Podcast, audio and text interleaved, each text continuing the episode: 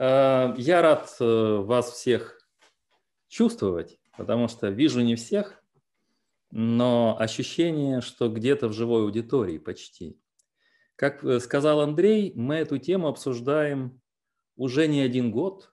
И скорее это даже не обсуждение темы, это рождается из практик постоянно.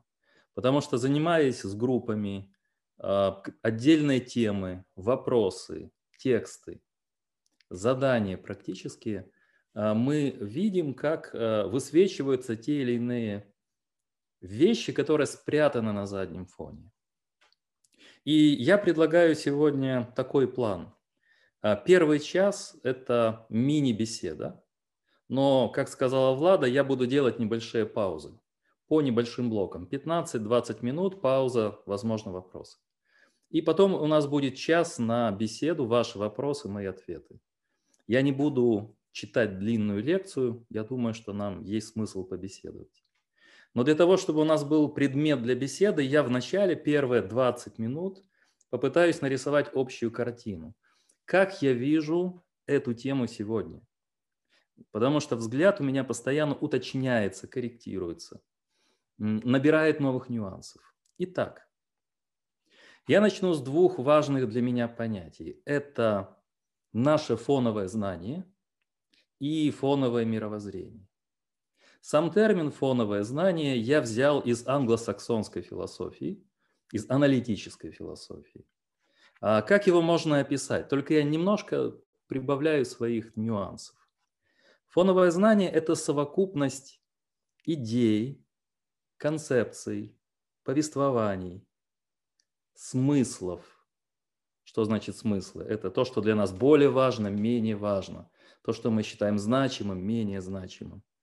Ценностей и ролей. То есть наше фоновое знание состоит из вот этой совокупности. Идеи, концепции, повествования, нарративы, а, смыслы, а, ценности, роли. Но это фоновое знание для нас в основных своих а, проявлениях спрятано, мы его не замечаем. И тогда я предлагаю первый тезис. Наше фоновое знание формируется неосознанно в большинстве своих э, проявлений.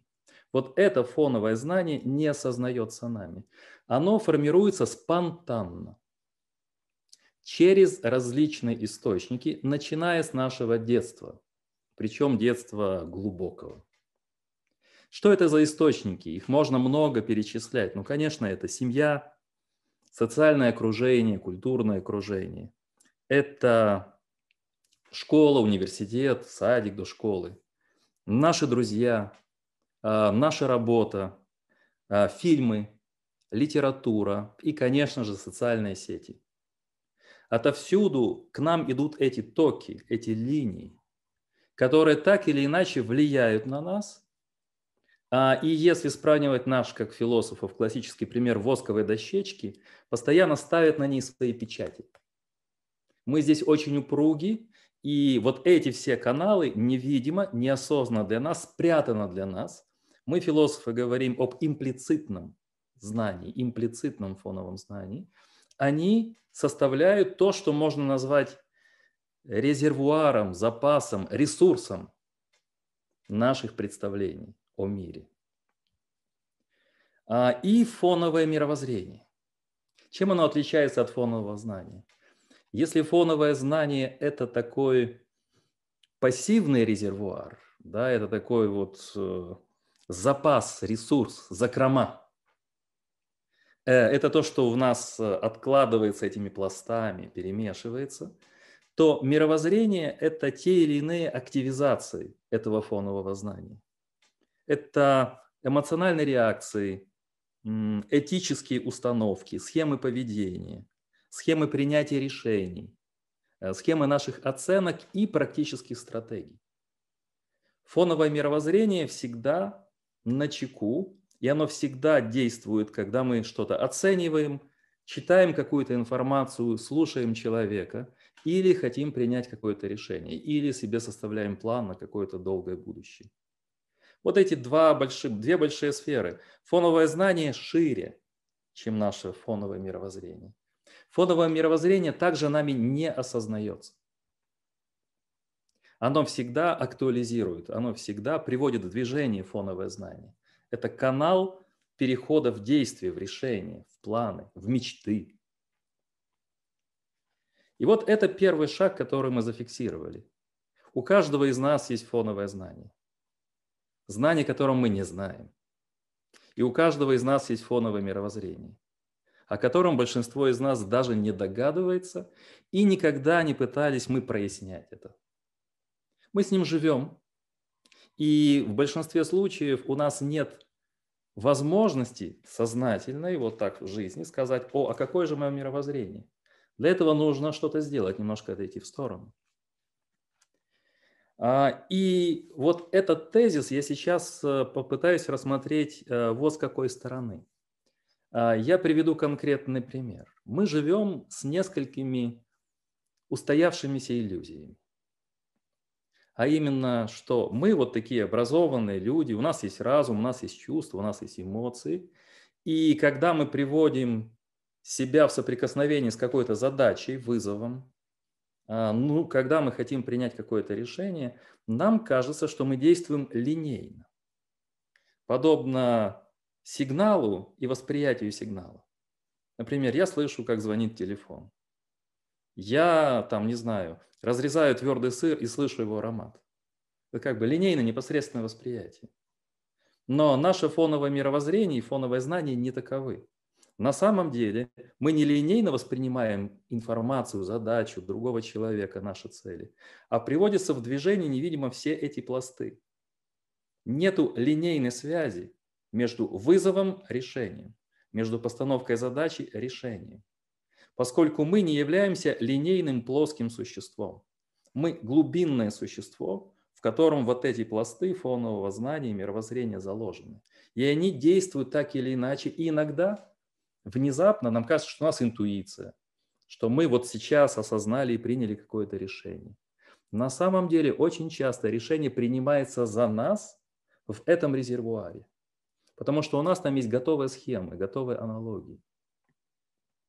Вот эта иллюзия, она очень опасна, потому что переоценивает наши возможности как свободных агентов, свободных субъектов, которые могут выбирать свободно, решать в данной ситуации, что сделать, А или Б принять решение то или это, выслушать или понять человека, отреагировать на какую-то задачу. На самом деле этого не происходит. А, и, наконец, третий момент. Вот если мы зафиксировали эти вещи, то, что мы можем обсудить в вопросах-ответах, а, что здесь может сделать философия? И те занятия, которые мы проводим уже почти три года это изменение установки. Это попытка сделать два важных шага.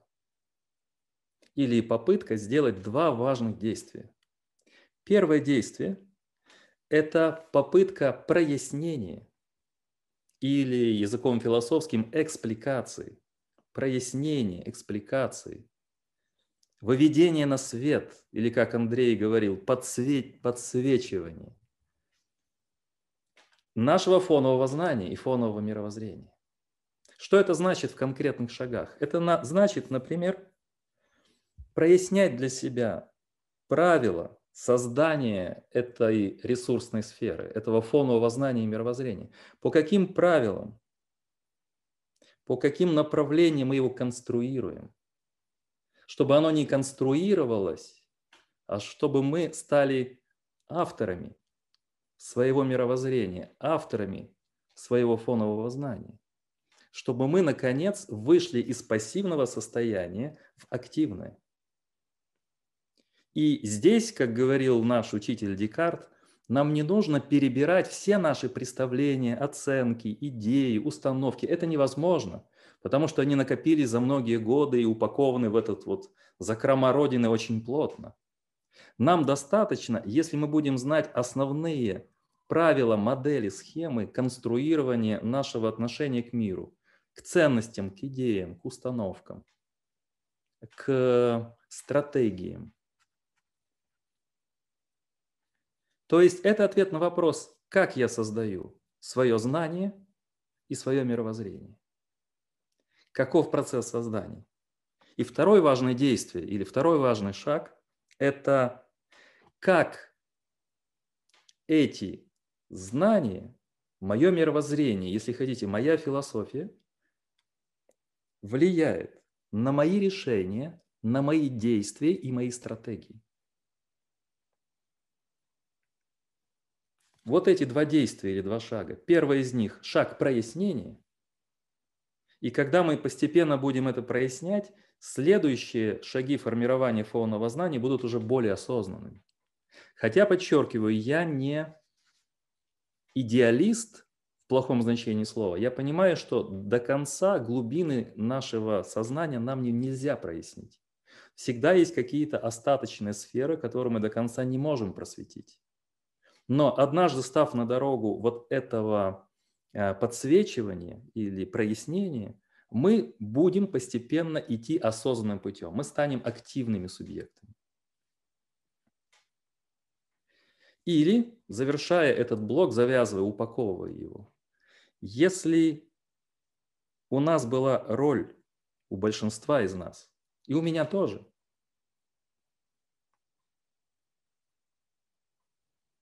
человека, у которого спонтанно складываются взгляды на мир, пассивно, спонтанно, непроясненно. Мы можем стать людьми, которые будем действовать активно, осмысленно, а не спонтанно, и рационально, осознанно. И, наконец, четвертый момент, чтобы эту картинку закрепить, я потом после ваших вопросов перейду к конкретным примерам. А, вот когда мы спрашиваем, а что же для этого нужно, чтобы сделать эти два шага? Что же нужно для того, чтобы осознать то, и сейчас вы уже чувствуете, кто занимался с нами в группах, кто занимался философией, что нужно для этого сделать? Это вопросы еще, которые ставил Сократ. Что я знаю? Что я на самом деле знаю? как я на самом деле выношу суждение, как я на самом деле оцениваю, на каких основаниях, в каких контекстах. Это обращение взгляда на то, как мы делаем, как мы чувствуем, как мы эмоционально переживаем, как мы мыслим. А если как мы мыслим разбить на отдельные шаги, то это как мы анализируем, как мы связываем, как мы концептуализируем, как мы создаем повествование, как мы создаем категориальные схемы. И, в конце концов, как мы запоминаем, как мы работаем с этими блоками знаний, которые приобретаем на пути нашей жизни. Для того, чтобы принимать решения, действовать, создавать некие стратегии, менять себя, мир и попытаться менять его в лучшую сторону так как нам это кажется, безусловно, исходя из этих проверок. Это все и называется критическим мышлением, о котором сейчас многие говорят. Посмотреть на то, как мы это делаем. От чувств, эмоций до мышления с его анализом, объединением, выстраиванием концептуальных схем, повествований, историй, работа с концептами. Но, конечно, это и работа с нашими когнитивными инструментами чувство, память, сознание. Вот это та схема, которую я хотел бы в первую очередь сказать, вам предложить.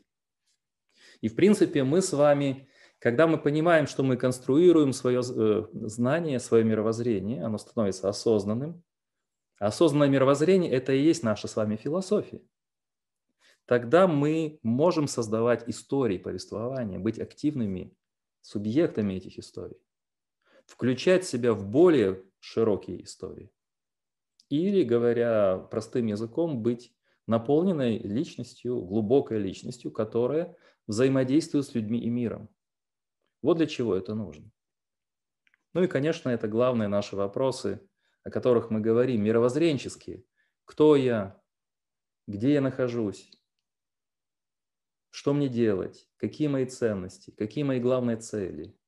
какие мои главные смыслы, как я работаю с информацией, как я общаюсь с людьми, как я умею обсуждать с людьми те или иные темы, как я могу коммуницировать, взаимодействовать, как я могу создавать. Эти все вопросы мы сегодня еще с вами обсудим. Это уже вопросы практики, это то, что требует детализации. Вот это мой первый шаг. Возможно, у вас есть уточнение, может быть, я а, какие-то вещи говорил очень темно. Пожалуйста, ваши вопросы, и мы сделаем еще один шаг. А потом я приведу пример.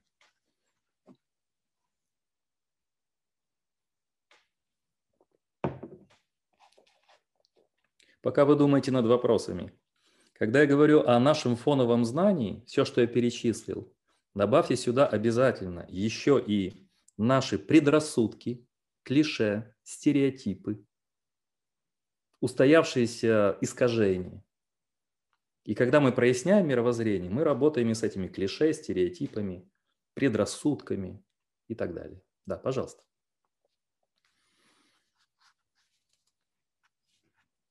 Так, у нас есть несколько вопросов. Угу. Я сейчас а, буду давать слово, а вы уже задавайте свои вопросы. Итак, у нас первый был а, Андрей Кривцун, если мне не изменяет память. Андрей. Да, спасибо. Добрый вечер. Добрый вечер. Игоревич, у меня такой немножко уточняющий вопрос. Когда вы говорили о фоновом знании, о фоновом мировоззрении, э, это вещи, которые а, возникают у нас на протяжении жизни. А, но есть же, ну, то есть фактически это, как это, если мы можем говорить о генотипической каком-то наследии и фенотипическом. То есть это фенотип, то, что мы приобретаем в течение жизни. А вы говори, начали говорить об инструментах, каким образом можно этот опыт, э, с этим опытом работать. А, подойдут ли те же самые инструменты для работы с вещами, которые в нас не возникли в течение жизни, те вещи, которые, скажем, заложены нас а, при рождении. Что я имею в виду? Какие-то склонности, ну вот подобные вещи. Я тут боюсь немножко плавать в терминологии, а, можем ли мы прояснять и вот вещи, которые не связаны с нашим опытом в самих себе? То есть делать полную ретроспекцию своей личности. Что вы думаете? Я понимаю, я понимаю вопрос. Тут очень это много деталей нужно прояснить. Я скажу максимально, как я могу, лаконично. Если говорить о практиках, Э, философских, интеллектуальных практиках, духовных практиках, если слово духовность никого не пугает, то, безусловно, это касается не только наших знаний, еще раз повторяю, фоновое знание – это то, что я могу связать с оценками, суждениями, там, принципами, правилами и так далее, но и с тем, как мы действуем.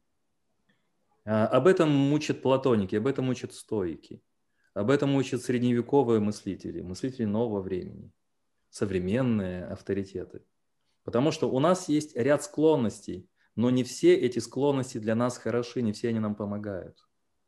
У нас есть ряд недостатков, которые мы должны знать. С теми, которые э, мы можем улучшить или корректировать, мы можем работать. С теми, которые мы, к сожалению, не можем изменить, мы их должны учитывать. Мы должны знать определенные свои слабые места. Э, и поэтому Э, в этом дальнейшем пути это является постоянным путешествием с тем, что мы пытаемся изменить то, что можем, или, как говорили стойки, то, что в нашей власти. Но, безусловно, мы меняем не только сознание, но также и эмоциональные, чувственные э, установки. Я приведу потом несколько примеров. В моей красной книжечке «Введение в философию» я приводил давно несколько простых примеров. Мы видим, что вот, например, Андрей, я ко всем обращаюсь, нам э, чувственность дана от рождения. Казалось бы, чувственность, то есть чувство зрения, обоняния, слух, это то, что относится к сфере природного, а не приобретенного. Но практика показывает, что мы можем обучать эти чувственные возможности, развивать слух, утончать, нюансировать, развивать зрение – на живописи, на наблюдениях. на детальных описаниях. Поэтому, например, всегда преподавали рисование. Вот Андрей э, Мельник упоминал о Голландии. Вот есть прекрасная книга, из нее приведу пример. История страны Рембрандта, видите, такая толстая. И здесь написано, что и в Англии, и во Франции, и в Германии, и в Голландии молодые люди получали разностороннее образование. И рисование было очень важной частью этого образования, поскольку глаз и в путешествиях, и в ощущениях мира, в рисунках, в набросках дает возможность утончать мир. То же касается и обоняния. Мы можем развивать свои вкусы. Поэтому вот ответ, понимаете? Казалось бы, это все вместе с нами, но все, что в нас есть, подлежит определенным коррекциям, определенным развитиям. И для чего еще нужно это? Потому что мы тогда, если мы понимаем или перепроясняем для себя какие-то вот этот бэкграунд, это фоновые вещи, мы всегда удивляемся миру, потому что мы видим, как с углублением знаний этот мир богатый меняет свои перспективы для нас.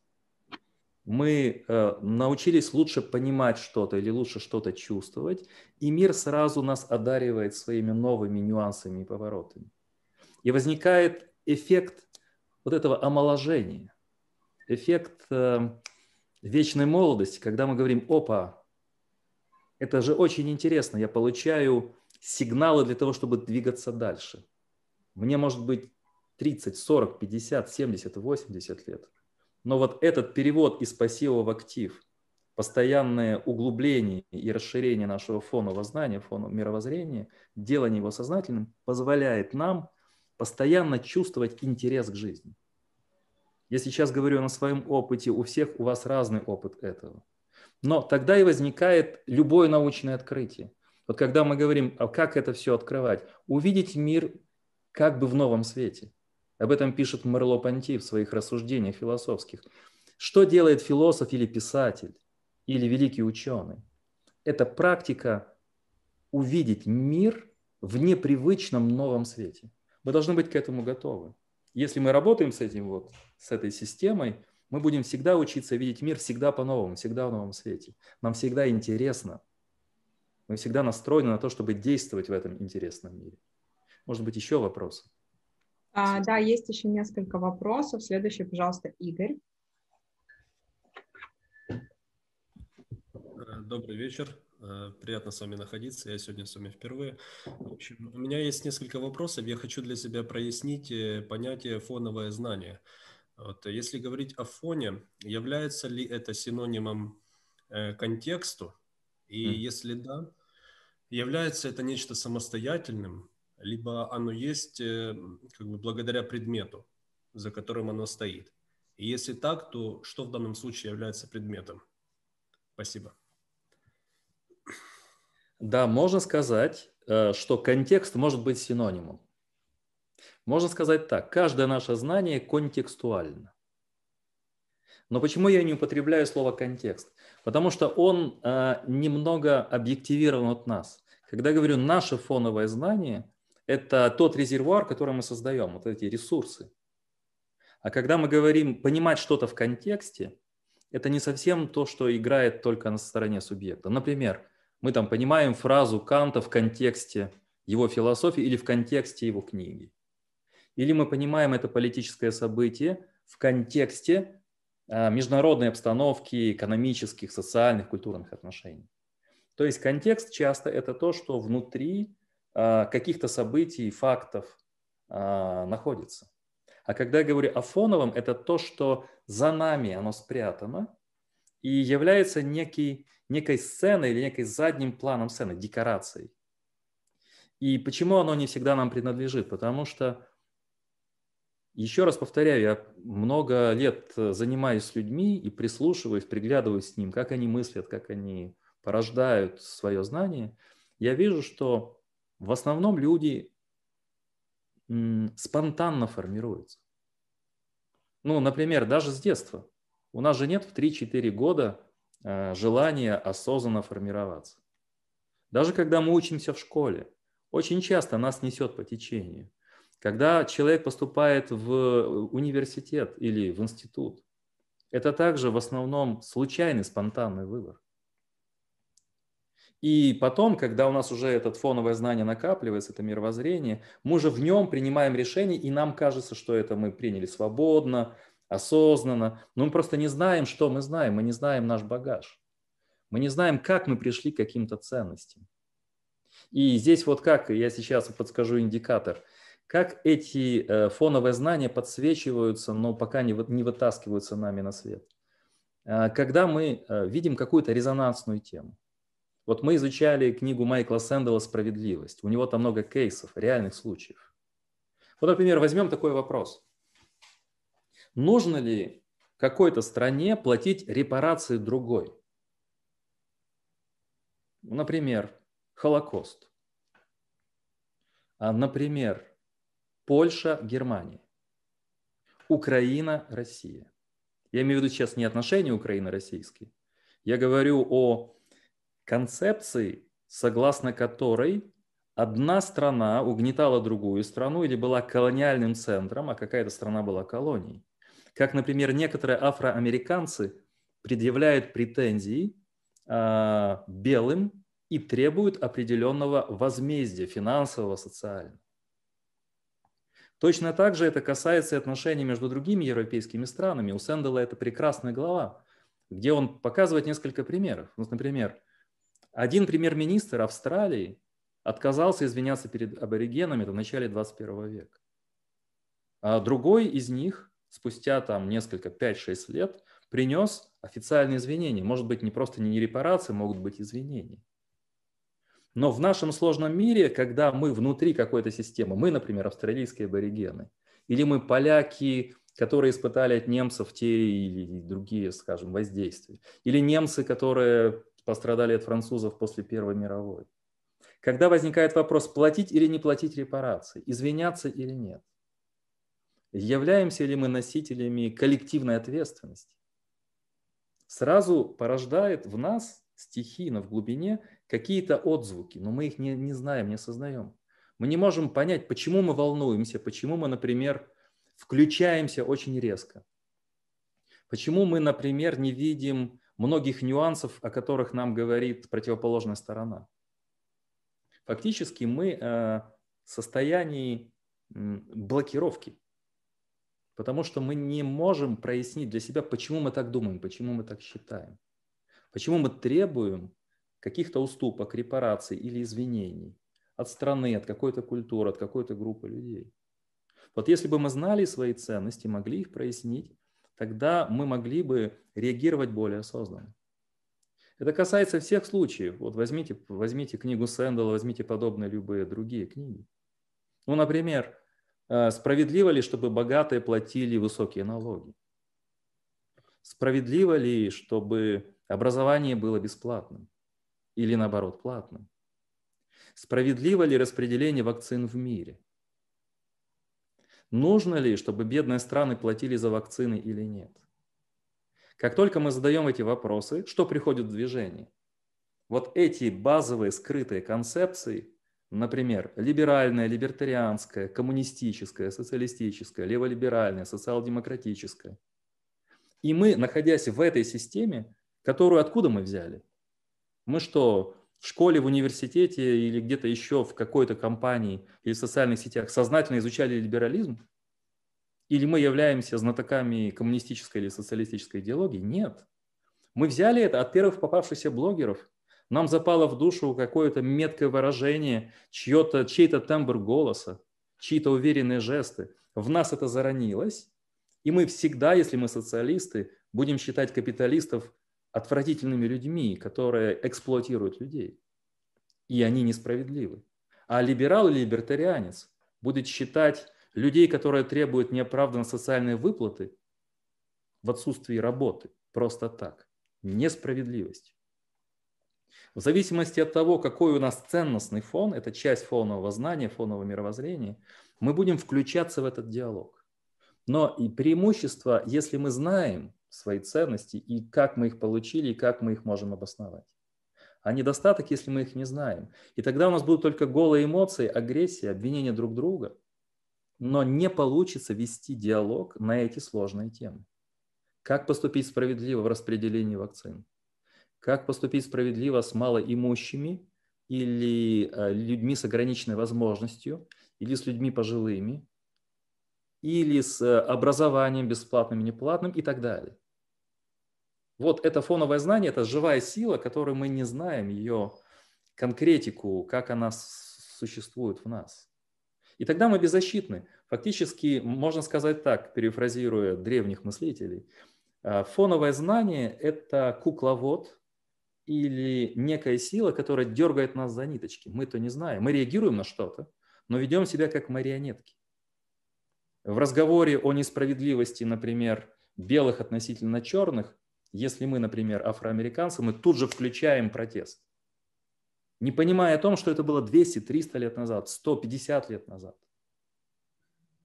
И сегодня а, определенные силы в мире раздувают или усиливают те или иные беспокойства, конфликты, агрессии, которые существуют. Социальные сети позволяют это разносить.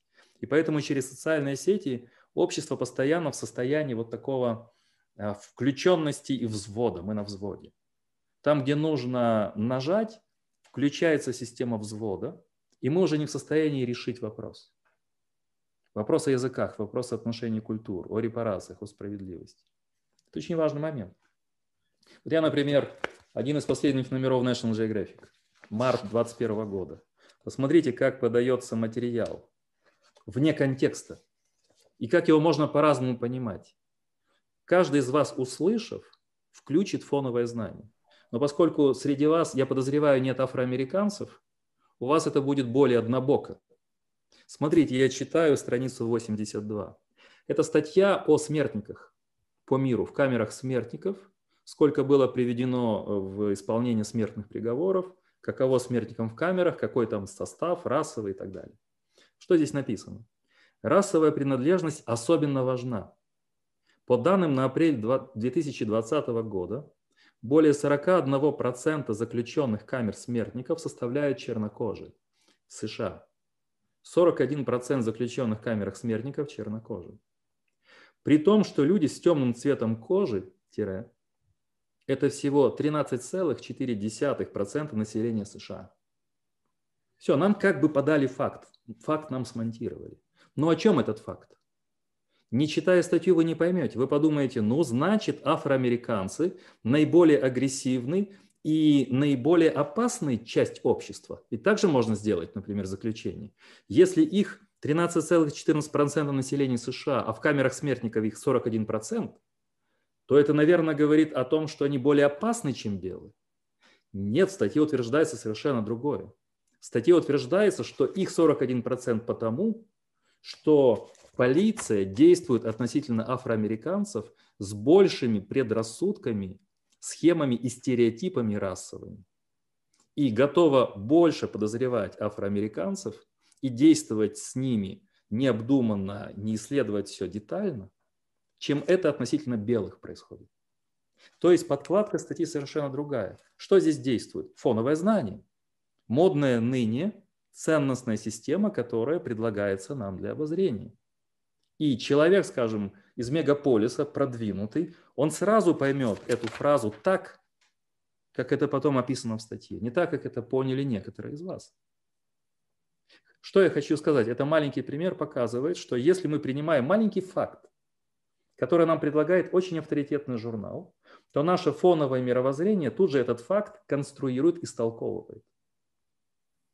Мы придаем смысл сами этому факту фоновое знание действует за нас. Оно включает нас, чтобы придать определенный смысл этому факту. А другой человек этому факту может придать другой смысл, противоположный. Видите? А какой противоположный? Значит, они более опасны, чем белые. Это одна реакция смысловая, а другая реакция, да нет, просто белые к ним относятся предвзято. И поэтому темнокожих больше. То есть там опасность, там предвзятость. Вот я просто объяснил. Почему я не употребляю слово контекст и как это работает на конкретный факт? Может быть, еще есть вопрос? У нас на самом деле еще есть семь вопросов. Ну, давайте тогда выберем э, волевым решением два, и я сделаю еще шажочек, а потом мы к ним вернемся, к этим вопросам. Хорошо, волевым решением. Давайте Андрей. Да, добрый день. Э, у меня такой вопрос э, э, по поводу, я хотел как раз активного подхода уточнить, поскольку фоновое знание действует неосознанно, и активный подход, как мне кажется, предполагает достижение определенной цели. Но цель у нас возьмется из фонового знания. И вот тут я не до конца как бы понимаю, как бы, как разрешить эту дилемму Э, потому что если мы не собираемся ничего менять, тогда э, в чем смысл? Мы меняем отношение. Мы меняем э, отношение к этому знанию. Вот посмотрите, еще раз вернемся к тому, к той цитате, которую я произнес. Если мы обращаем внимание на то, как мы оцениваем, как мы воспринимаем информацию, как мы мыслим, как мы анализируем, как мы синтезируем, как мы создаем истории, то обращаясь к этому факту еще раз – уже через этот сознательный подход мы будем видеть в этом знании совершенно другие вещи. И мое поколение легко это поймет, потому что самый главный манипулятивный блок был всегда гуманитарный блок. Это литература, это история, а, это обществоведение. И мое поколение пережило три больших слома, кардинальных. И вот, например, вы мне задаете, Андрей, вопрос. Э, это фоновое знание, оно же там есть. Ну, например, самое простое, Полтавская битва. Это фоновое знание. Мы знаем, что там в 1709 году под Полтавой столкнулись, там, скажем, Петр I с э, русской армией, шведская армия, так. А там было еще на со стороне тех и других э, казаки. Мазепа с двумя тысячами казаков поддержал, скажем, шведов. Это как бы описание. Но что этот факт конкретно, как мы его понимаем? И фоновое знание, фоновое мировоззрение вкладывает в это событие совершенно разные смыслы. Например, хорошо для Российской империи, что Петр I победил? Конечно. И благодаря этому построен город Полтава. Не было бы Полтавской битвы, не было бы Полтавы. И центр такой красивый, имперский. А другая группа людей, например, а, современной Украине скажет, хорошо или плохо? Он скажет, скорее плохо, потому что это углубило а, как бы зависимость Украины, той Украины от России и фактически уничтожило автономии, которые, возможно, Карл XII дал бы Украине. То есть перед нами просто факт, ну как он работает в нашем сознании. И потом мы прибавляем к этому факту еще знания по экономике того времени, по справедливости, по культуре того времени. Тогда мы говорим, а вот по уровню культуры какие это были нации? Три, скажем, да, вот участвующие в этом пути. А какой путь был бы более предпочтителен? Возникает масса вопросов. Какая была бы лучшая цель? Это уже наши смыслы, иерархия ценностей. Важнее, менее важно. Главное, второстепенное. Что для нас лучше, что для нас хуже. У меня есть на канале э, не моя мысль, я просто развил мысли ряда современных эпистемологов – о фактах и ценностях. В данном случае я там упоминал и Хиллари Патнема, выдающегося аналитического философа. И вот Патнем говорит, что нет четких оценок между фактами и ценностями, четких различий. Каждый факт ценностно нагружен. И поэтому прояснение фонового знания позволяет нам вот эти блоки, которые сформировались у нас, а, увидеть в другом свете, увидеть связи между ними, прояснить их и сделать это знание не пассивным, а активным. Потому что, ну, например, вот смотрите, Андрей, я к вам обращаюсь, например, вы в школе же учились. Вот давайте сейчас вас препарируем, сделаем маленькую интеллектуальную археологию. И каждый из вас учился. То, что я сейчас скажу, прикладывайте каждый к себе.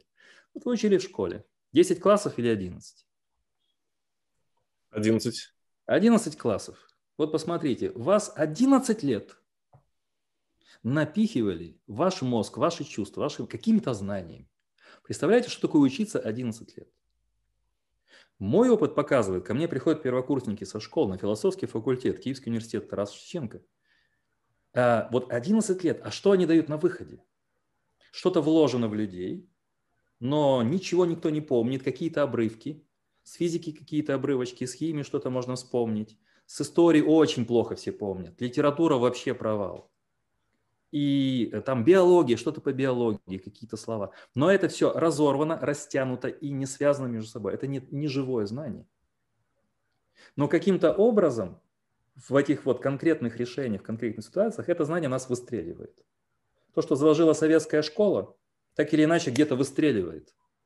И даже в названии, даже в словах. То, что заложила, например, современная российская или украинская школа, может тут же выстрелить. Когда школьник, школьника учат видеть точку зрения разную, когда его учат на уроках дискутировать, например, о исторических явлениях. А давайте рассмотрим с разных сторон. Аргументы за и против того, кому было лучше это поражение. Для Украины это плюс или минус? Для Российской империи это плюс или минус? Представить школьнику несколько позиций, тогда в нем может зарониться вот этот подход, о котором мы сегодня говорим. Осознанное отношение к своим знаниям. Не просто я так думаю, мне сказали, у меня есть такие сведения. А почему ты так думаешь? Каковы твои основания? Как это связано с другими знаниями? И как это связано с твоими практиками? И как это связано с культурой памяти? Вот эти все вещи, они приводят в движение наши знания, связывают их и усиливают. Разорванные знания пассивны и ничего нам не дают. Если мы научимся их связывать и задействовать, тогда они работают. Еще более краткая формула. Знания должны работать. Для этого мы должны видеть связи вот я сейчас хотел привести иллюстрацию. Э, я попрошу у Влады прощения, потому что сейчас в теме как раз привести конкретный пример. Э, вчера у меня была лекция об образовании в Освитории. Я там только упомянул об этом примере. Вот у меня есть прекрасный альбом э, исторический. Он есть на английском языке, у меня на немецком языке. И вот здесь есть карта, разворот карты, не знаю, как вы это увидите, это специи. Торговля специями в 16-18 веках. Я вам покажу, как знание не работает, если оно разворно, и как оно может работать. А, вот у меня есть прекрасный учебник, второй том истории средних веков, написанный в советское время, но вышедший уже в 91 году. Тут вложена еще советская схема истории. Не смотрите, что это вторая часть истории средних веков, это ранний модерн на самом деле. Это 16 и 17 века. Странная у них периодизация была, но потому что сейчас называется ранний модерн, новое, раннее новое время. И вот здесь есть глава о Голландии, о великих географических открытиях, как излагается материал. Просто наваленными разрозненными блоками. Петров открыл этот континент. А этот поплыл на таком корабле, открыл другой континент. А та королева или король дали ему деньги, он открыл этот континент. А потом вдруг там где-то возникли колонии, и потом вдруг была оживлена торговля. Все. И это на 20 страницах. Мы не видим связей никаких между этими фактами. Кто-то открыл Америку, кто-то открыл путь морской в Индию. Вдруг возникли колонии. Вдруг возникли конфликты между ведущими странами. Все. Наше сознание не удерживает такую информацию. А вот этот прекрасный разворот показывает, в чем дело. А дело в том, что только в одном регионе мира, вот если вы видите здесь глобус, наверное, нет. Вот эти слова, ну, Молукские острова. Молукские острова. Это Э, там Филиппины, вот это все, вот это вот. Там есть острова, представьте себе. Только там производятся специи еще со времен Древнего Рима. И специи очень дороги в Европе. Это очень важный продукт. И торговый путь этих специй лежит через сушу, через континент, через Евразию, через торговцев-посредников. Соответственно, через каждый шаг посредничества возрастает цена на специи. А с э, времени, когда ислам завладевает этим большим регионом, а там шло через, через, через э, Евразию, потом через Александрию порт, и потом поставлялось в Италию, и дальше из Италии в другие города. Посредники, арабы, исламские торговцы и так далее, понятно, что это все было в руках разных племен, разных групп, и опять усложняло трафик, и еще делало его опасным. И европейцы стали искать морской путь. Не для того, чтобы открыть земли просто так, И спросите себя, зачем какому-то Колумбу открывать какой-то новый континент?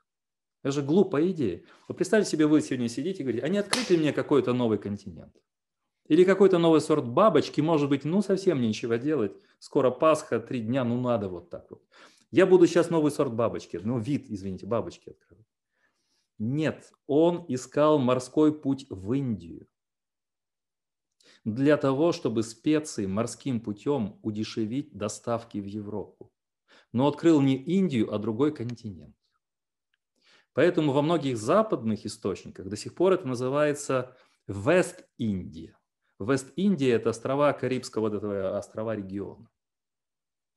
И вот посмотрите, что произошло дальше. Я вам показываю, как работает фоновое знание, если его оживить. А, вот эти специи и страны, которые э, имели достаточно технологический уровень. Вначале это Испания, Португалия. Потом в 16 веке это в конце 16 это Голландия.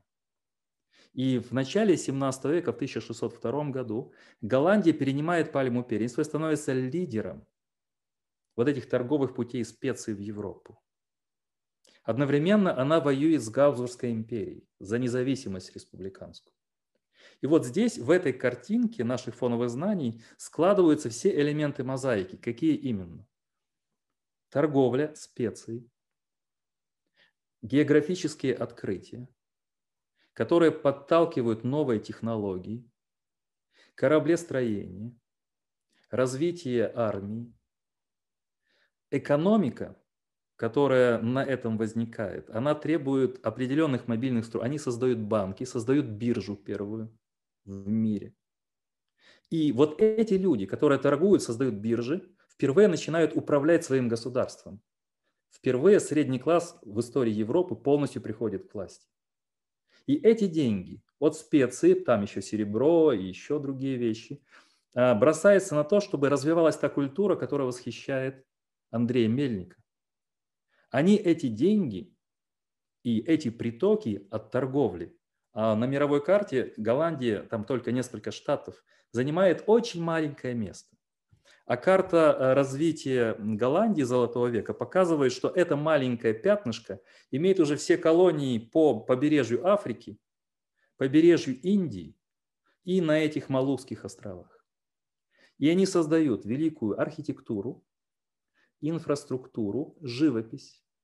Они создают образование, науку, подтягивают Голландию как ведущую научную культурную силу, и показывают пример многим другим странам, которые идут по пути республиканского развития. И потом Америка, когда станет Соединенными Штатами, Соединенные Штаты Америки, это все-таки раньше Штаты были в Голландии. Это Штаты а, самоуправляющихся людей среднего класса. И вот когда мы понимаем мотивы и связи, политика, экономика, наука, технологии, торговля, банки, искусство, культура, философия, наука, мы, как паук Эпиктета, видим все нити. И в нашем памяти, в нашем знании это все увязывается.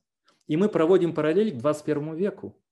И мы можем тогда спросить, а как сегодня страна, которая недостаточно сильна и которая потеряла много из того, что имела, может совершить подобный прыжок? Может сделать некий прорыв. То есть мы наше фоновое знание можем переводить в действие. Мы можем, например, спросить о потенциале Украины сегодня. Мы, например, можем на примере Голландии увидеть много параллелей, которые могут нам что-то подсказать для нас сегодняшних, или для Беларуси, или для других регионов мира. И страна, которая была где-то второстепенным, ну, важным, важным, но регионом чужих территорий, становится вдруг главным субъектом международной политики, торговли и культуры на целое столетие. Только в конце 17 века эту систему, эту систему захватывает Британия. И Британская империя уже становится великой системой, понимаете? И вот завершая вот этот пример, чтобы видели, как разворачивается. Вот в школе нам просто втолкнули, да, вот есть там Магеллан. На географии нам говорили одно, на истории другое, на литературе третье. Возможно, если у вас было обществоведение или даже философия, четвертое, пятое. Но никак не связано между собой. Если мы не знаем, как знания связаны между собой, они не живут. А связи придаем мы. Активное отношение к фоновому знанию – это осознание того, что мы сами видим связи, мотивы, цели, как те или иные регионы, сферы связываются между собой. И вот посмотрите, если завершить этот пример. Вот это от специй переходит потом через 200 лет в колониальную систему Европы, приводит к возвышению Европы. И вся Африка становится европейской. И Индия, и часть Ближнего Востока, естественно, дальше и дальше на Филиппины. И в конце концов ослабевает Китай в XIX веке под влиянием Британии. О чем нам говорит этот пример? О том, что мы находимся очень часто в плену стереотипов. Вот я завершаю вот таким примером. Есть прекрасная книга «Шеститомник истории мира». Это третий том, 1350 и 1750. И здесь в конце этого тома написана прекрасная глава о работорговле. Работорговля. Знаете, это между нами. Это я сейчас я буду шутить, а не говорить серьезно. Знаете, рабы – это прекрасный товар. И если в XVI веке это была третья, четвертая статья торговли европейской, то с XVII века это становится лучшим товаром. Это миллионы людей которые создают мощный экономический треугольник. И эти миллионы людей действуют по очень отлаженному плану. На побережье Африки пункты, где их собирают, они живут. В результате войн между князьками. Они потом увидели, что рабы товары, они стали между собой воевать еще больше. Они собирают этих своих военных пленников, еще нахватывают и своих, наверное, и э, продают на вот этих эти, э, европейцам. Шесть стран торгуют рабами. И эти рабы едут в Перу, в Бразилию, в Вест-Индию и потом в Северную Америку. А в Северной Америке рабы, трудясь на этих плантациях, а, и вот эта промышленность и сельское хозяйство, которое создается, нуждается в чем? В продукции. А кто поставит качественную продукцию туда? А, текстильную, металлургическую? Британия. И Британия начинает процветать как индустриальное государство. Почему я привел эту книгу в конце? Потому что неожиданный результат. Если Аджемаглу и Робинсон в такой книге «Почему нации деградируют или разрушаются» считают, что главной институцией, и Британия сделала рывок благодаря своим прекрасным, открытым, демократическим, либеральным институциям 17-18 века, подчеркиваю, демократическим, открытым, либеральным институциям. Представьте себе Британию XIX века. Вот представьте себе, что, какое кастовое общество. То эта книга говорит о том, что большой удельный вес рывка Британии – это торговля, где работорговля и развитие вот всей экономики двух Америк занимает ключевое место. И тогда мы, наше мировоззрение, добавляем еще один элемент – Возвышение Британии как великой империи построено на работорговле. А, равно как и Голландии. Равно как и Испании. И если мы это понимаем, то тогда возникает немножко другое отношение к нашим фоновым знаниям. Вот это был мой пример. Но если мы проследим, перед нами 300 лет, они оживают во всех своих связях, взаимодействиях, и в конце концов они выводят Европу на кризис Первой мировой. Потому что вот эти главные империи, желая сделать еще больший шаг в развитии, стать еще более могущественными, надломились и уничтожили друг друга, распались. То есть, когда какой-то Петров, Иванов, Петренко, Иваненко открыли путь морской в Индию и в другие места, то их открытие конца 15 века через ряд цепочек связан с Первой мировой войной. Когда европейцы, наращивая эту мощь, понимая себя как главную расу, когда появилась расовая теория, как господствующую расу, это в конце, во второй половине 19 века идея появилась, они в конце концов надломились от этой миссии. Они использовали эти шаги, они затягивали их в мышеловку. И в конце концов мышеловка захлопнулась. И когда мы оцениваем события в 21 веке, сегодня, то нам очень важно об этом знать. Потому что многие загадки, головоломки и ловушки, которые встают перед Россией, Украиной, Белоруссией, Германией, Польшей, Соединенными Штатами, обусловлены вот этим ходом причинно-следственных отношений, которые я только что описал. И мы можем, изучая это, понимать, какую нам позицию занять в том или ином ключе. Если теперь я возвращаюсь к вопросам, может быть, и у кого-то будет уточнение и по этому примеру. А, да, к вопросам. Вопрос от э, Алисы. Если мы конструируем свои знания, то могут ли они быть до конца объективными или они всегда будут в какой-то мере субъективными? Нужно отличать субъективное как необоснованное мнение. Я потому что просто так думаю, я считаю. Здесь субъективная скорее односторонность и ущербность. Мы говорим об эпистемическом статусе субъективности. Извините, вечером сложное слово введу. Эпистемический статус субъективности – это значит ограниченность. А если говорить об онтологии, то все наши знания возникают в недрах субъекта, в недрах нашего «я». Все наши знания могут создаваться, оживать только через творческое наше действие нашего «я». Мы не можем знания усваивать как мертвые статьи Википедии, которые будут нас действовать. Мы должны все знания пропускать через себя. Когда вы учите иностранные языки, когда вы учите физику, когда вы учите математику или изучаете литературу, или увлекаетесь историей искусств, вы в себе находите связи, линии, мотивы, живые точки, через которые вы это знание пропускаете через себя. Как говорил Аристотель, у зрелого человека знание срастается с его «я», с его душой. Вот это сращенное знание с нами самими.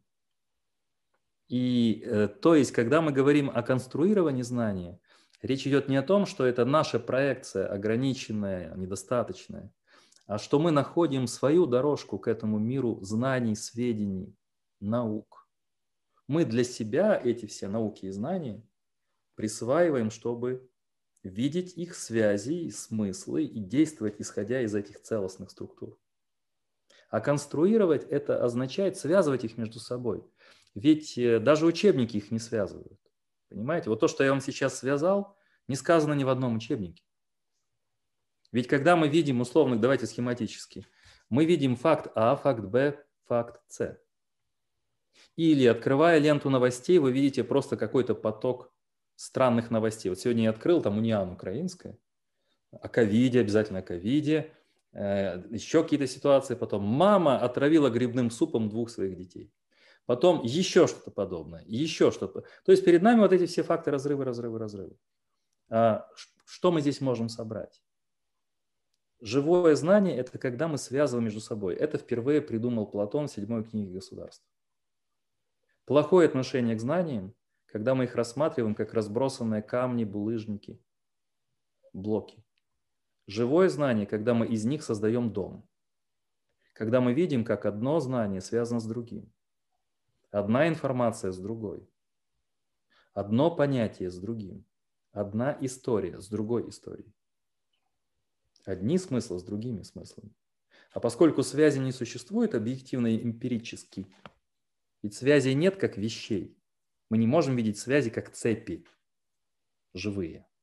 А связи – это невидимые нити, невидимые причины следственные. Объяснения, основания – это все от нас исходит. Поэтому и нужно это связывать. Мы всегда, если мы хотим узнать и действовать, всегда активны. В этом смысл слова конструирование, Алиса. Умеем связывать все блоки информации, знаний, которые есть в нас. Никто, кроме нас, это не свяжет. Ни один учитель, ни один учебник, ни один фильм. Еще вопрос, может быть. А, да, тут интересный такой вопрос, мне кажется, хорошо дополняет то, о чем мы сейчас говорили. Фоновое знание прорабатывается через осознанную рациональность. А есть ли место интуитивной форме познания и творчеству в этом процессе?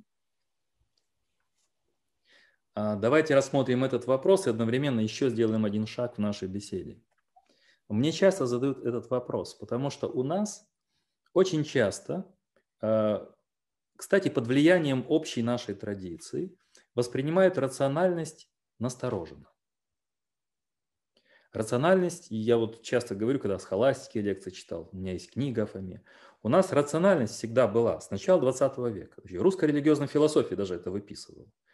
Рациональность всегда холодная, сухая, э, абстрактная, безжизненная и какая-то застегнутая на все пуговицы. Перед нами фрейминг рациональности. Потому что на другом э, конце всегда говорят о жизненной целостном знании, интуиции, переживании, опыте. Вот это выстраивание этой дихотомии. Но на самом деле рациональность – это всегда связано с разумом, который никогда не может быть холодным, мертвым или слишком абстрактным. И то, что называемой интуицией, это всегда часть нашей рациональности в широком значении слова. Приведу несколько примеров. А, на наших занятиях, на практикумах, мы ведь не только, когда вот мы недавно записали с Андреем и с Владой онлайн-курс по мышлению. И у нас там были главные темы. Я там начал с того, что такое мышление, и разобрал главные вот эти аспекты понятия, концепты, концептуализация, категоризация, синтез, анализ, там, аналитичность, критическое мышление. Это один блок. Но потом мы пошли дальше. Сознание больших концепций, больших историй. И что? Метафоры, символы, аналогии, иллюстрации. Это часть нашего мышления. И любая э, иллюстрация, любая, любая метафора, она всегда усиливает, она всегда высвечивает какие-то сложные цепочки рассуждений.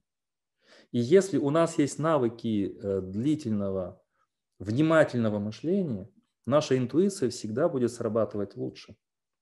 Нам кажется, что мы к этому пришли. Я знаю это на своем опыте, потому что я пишу книжки и статьи. И вот вдруг вот э, ты приходишь к какой-то просвету, вот интуиция тебя пробила.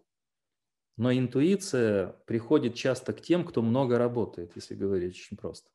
Вначале человек работает, работает, связывает, анализирует, ищет примеры, прорабатывает большое количество идей, концепций, литературы, и потом у него есть потенциал моментально что-то поймать, моментально что-то схватить, найти нужное сравнение, найти нужную идею. Это не так происходит, что я вообще ничего не делаю, я давайте утрирую, это тоже утрирую, но вот сижу на диване и жду интуиции. Любой скрипач, любой художник, любой писатель, любой ученый знает, что сидя на диване ждать вдохновения интуиции – это плохой знак. Это путь к алкоголизму, мои друзья. Это путь к наркомании. Это путь к тому, чтобы опуститься, не бриться, не мыться и ждать интуиции, понимаете? Потому что это работа. Скрипач по 5-6 часов играет. Художник должен рисовать, писать, лепить постоянно. Ученый должен прорабатывать литературу, мыслить, символизировать, концептуализировать и так далее. И только тогда придет интуиция. Вот я думаю, что ответил на вопрос. Вот эта роль символов, роль метафор, картин, она крайне важна. Я приведу в заключение запечатать вот этот момент.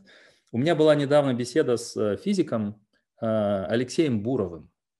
Он э, работает в Фермилабе, а, и давно он физик, ядерщик, серьезный человек. И мы с ним говорили о физиках 20 века. А поскольку он еще и философ-любитель, прекрасный философ и теолог, я его спросил, почему э, значительная часть физиков, если верить словам Алексея, они все должны приходить к Богу. Потому что Правильность мира, выверенность, рациональная структура мира, задуманность, она должна приводить к Богу. Я его спросил, я, знаете, Андрей, я думаю, мы на «ты» перешли, ты знаешь, я думаю об этом всю жизнь. Мне кажется, что сейчас физика, во-первых, это сложное очень занятие, и человек уходит в ремесленничество. Он должен доказать свои знания, он должен соревноваться, он должен конкурировать. Он должен постоянно заниматься вот этой вещью, чтобы занять там лучшее место, показать себя. А первая половина 20 века, они были какими-то мистиками, говорит он. Мы тогда затронули вот Эйнштейн, Бор, Гайзенберг. Не значит, что все они были какими-то теистами, христианами, мусульманами, иудеями. Нет, они изучали философию, они изучали литературу. Они были людьми очень широкого вот этого контекста, фонового знания. Поэтому они сравнивали с античным театром, они сравнивали с философскими концепциями, с романами Достоевского, в случае Эйнштейна сейчас я имею в виду. И вот это поле, вот это фоновое знание позволяло им вдруг проникать интуитивно в какие-то запредельные вещи.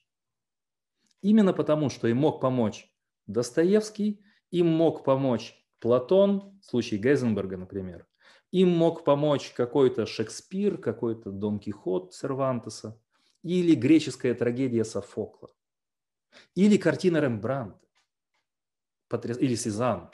Некоторые физики восхищались этим. То есть этот пример что показывает? Вот это фоновое знание, оно работает не прямо линейно, как я начал свою беседу. Вот я прочитаю Софокла, Эдипов цикл, прочитаю Платона, прочитаю Достоевского, пойду в музей а, Амстердама государственный и начну открывать законы новой физики, начну, значит, делать успешные какие-то шаги. Это так прямо не действует. Фоновое знание создается как вот эта сфера, наш как бы фон, который позволяет потом нам, если мы сознательно к нему подходим, видеть то, чего не видят другие. Видеть те нюансы, те рисунки, которые не видят другие. Как сказал классик аналитической философии Шерлок Холмс, свет полон очевидностей, которых никто не замечает. Свет полон очевидностей, которые никто не замечает. А что дает фоновое знание? Оно дает нам возможность замечать те очевидности, которые никто не замечает. Это и есть открытие, новизна, интуиция. Можно сказать, что фоновое знание учит нас целостному видению оптики. Может быть, еще есть вопросы? А, да, есть вопросы. Дарья, я бы вам дала слово. Спасибо большое. Меня слышно? Да. Эм, Андрей, у меня очень много вопросов скопилось, но я думаю, что я должна ограничиться. И э, мой вопрос будет касаться того, как вот э, фоновые знания, то есть то, что мы приобретаем от нашего окружения, да, от, э, семьи, я бы сказала, все, все, все мы родом из детства, по большому счету. Как это соотносится со свободой воли, с христианской идеей? Вот это мой вопрос. Как фоновое знание соотносится со свободой воли? Ну да, то есть как, как фоновые знания. То есть мы зависимы от фоновых знаний. Да? Вот вначале мы в каком-то смысле, вы даже упомянули слово марионетки. А, нас учат переходить дорогу, нас учат есть вилкой и ложкой, не сказать, что это плохо или хорошо, но мы зависимы. Uh-huh. да? То есть наши решения мы тоже принимаем исходя во многом из фоновых знаний. То есть мы в данном случае не являемся свободными субъектами. Как это соотносится тогда? Как? То есть мы вообще тогда способны быть свободными? Объясняю, как я это понимаю. Когда я говорил в первых 20 минутах о фоновом знании, я говорил о том, что складывается у большинства людей оно спонтанно, непроясненно, скрыто. И если оно спонтанно, скрыто складывается, оно действует на нас помимо нашего понимания. Выстреливают какие-то наши стереотипы, предрассудки и так далее. Но я говорил о важном шаге осознать свои знания, связать их между собой, сознательно подойти к тому, как мы работаем с информацией, общаемся с людьми, как мы учимся, как мы чувствуем, как мы переживаем – как мы принимаем решения, каковы наши ценности. Вот когда мы это осознаем, мы рождаемся как зрелые личности. Тогда мы способны к свободе. Мы должны помочь, если мы, например, христиане, помочь Богу, чтобы быть свободными. Он не делает нас свободными насильно. Мы должны осознавать эти вещи, и тогда мы способны быть свободными. Человек, который не осознает свои ценности, цели и смысла, он не свободен. Он юридически свободен. А, но если ему дать три опции какие-то, он потянется к более примитивным, каким-то понятным для него, исходящим из того уровня, который у него есть. Вот мы, мы тогда можем быть свободны. То есть, когда это в сократовский пример, зная себя, написано в Дельфах, познай самого себя, это целая широкая платоновская программа. Познай самого себя – это и есть все, о чем я говорю, только более современным языком. То есть познай, что ты знаешь, а что нет. Познай то, как ты познаешь. Познай то, как ты чувствуешь. Познай то, что ты на самом деле знаешь, а, а что на самом деле тебе кажется, что ты знаешь. Познай различия между реальностью и иллюзией, ценностями и мусором, смыслом и бессмыслицей. Вот из этого рождается личность, и тогда мы можем быть свободны. То есть не каждый человек свободен, получается. В потенции мы свободны, но по сути... Совершенно верно. У нас потенциал творческих, свободных, глубоких людей, но в этом секрет и, может быть, главное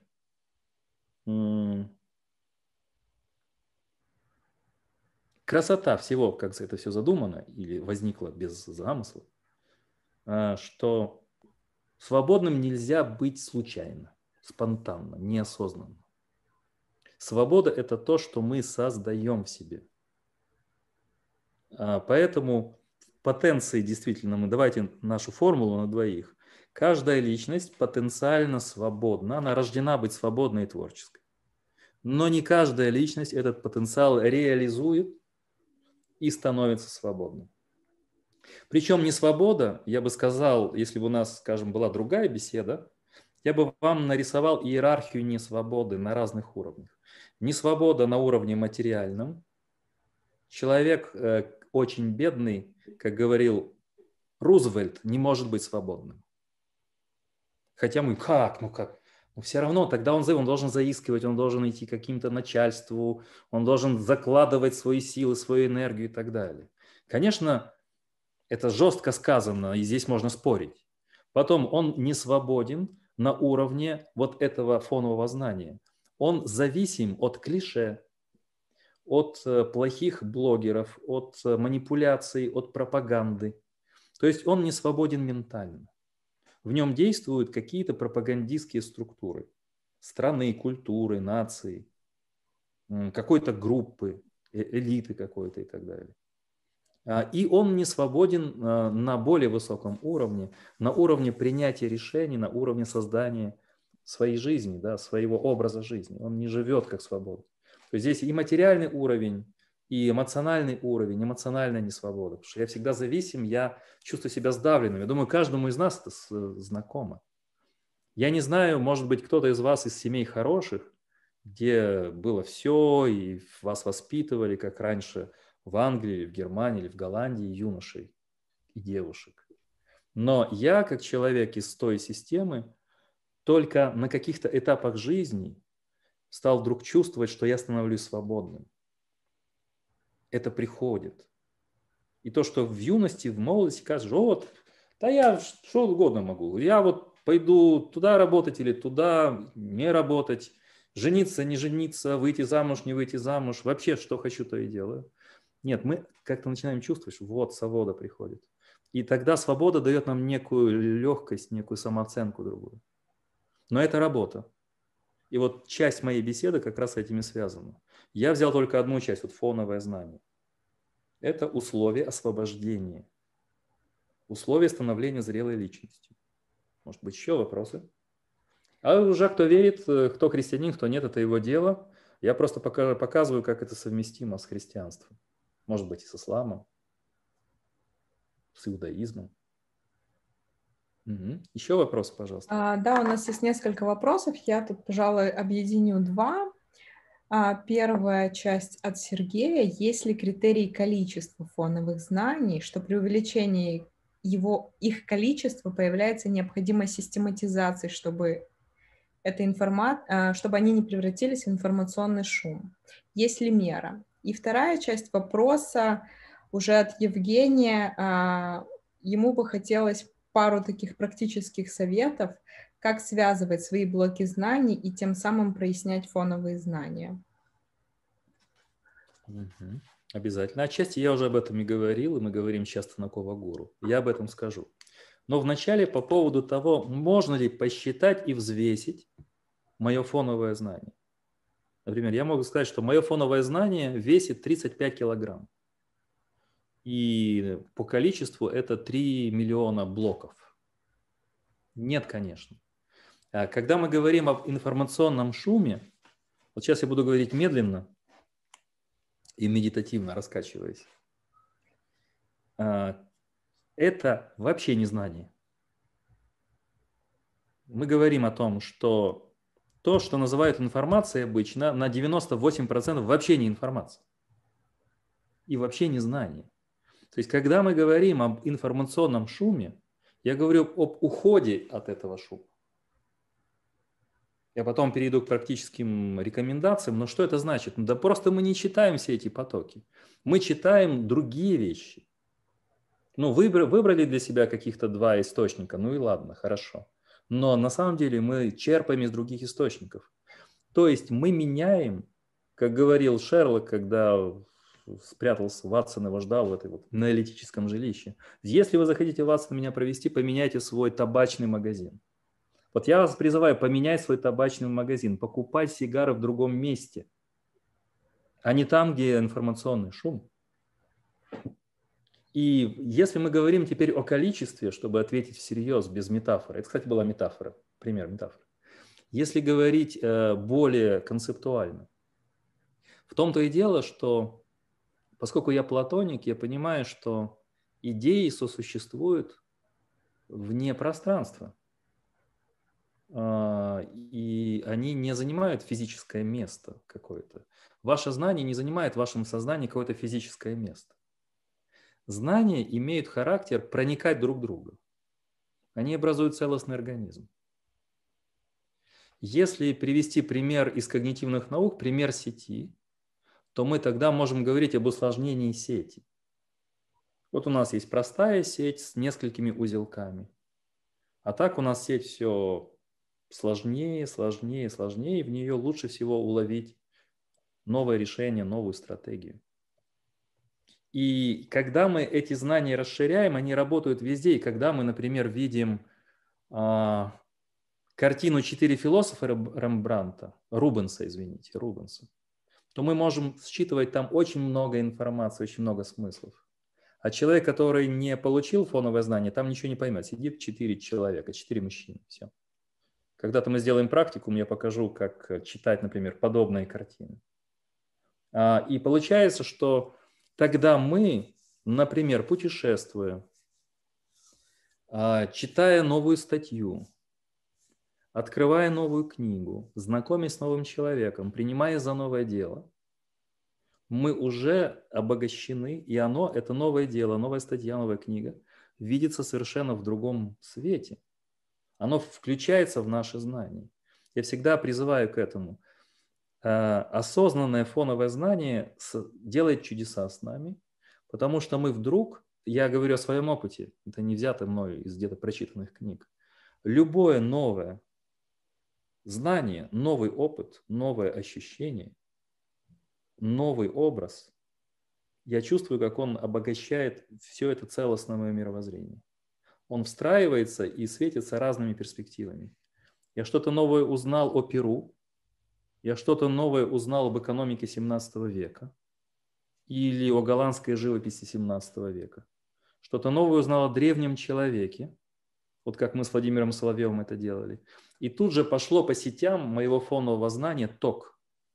Включили знания по антропологии, по истории религии, по возникновению политики, возникновению общества, новых социальных систем, возникновению искусства. Что это за человек лев, это наскальная живопись, эти флейты, которым 40 тысяч лет.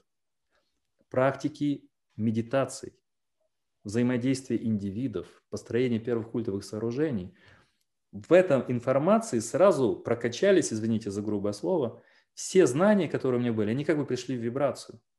Я расширил свои знания о человеке, о политике, об искусстве, о религии. а, о социальных отношениях, о древних инструментах. И когда я сделаю еще один шаг, куплю еще какой-то новый журнал или книгу на эту тему, это станет еще более богатым. И посещая еще одну новую картинную галерею, я буду видеть добавление этих образов, сюжетов, повествований, красок, решений, которые я уже знаю. Человек, который заходит в Лувр впервые или в э, Берлинские музеи, и человек, который живет этим 20-30 лет, он по-другому это видит. А, это по поводу количества. Фоновых знаний много не бывает. Это в конце такое заключение. Оно вас не распирает, не делает вас пассивными, уязвимыми и тяжелыми. Наоборот, оно делает вас открытыми, умеющим увидеть то, чего не видят другие. Вот я просто в этой беседе не могу, это просто говорю, это посыл. Но для этого нужно показывать, взять какую-то скульптуру, какой-то фрагмент текста. Вот на Кова Гуру мы читаем книги, определенные тексты. И там хорошо видно, когда человек новичок, он видит в этом тексте себя в первую очередь. У него еще нет этого богатого фонового знания. Что такое Платон или Фауст Гёте, какие контексты, какие смыслы и так далее. А когда он начинает практиковать, обсуждать со, со всеми какой-то фрагмент, появляются эти новые-новые пласты. И когда он возьмет уже новый какой-то текст, у него же есть этот опыт чтения, обсуждения, вдумчивого всматривания в текст, умение описать его в эссе. Вот сейчас я перехожу на ответ на, на второй вопрос о практике.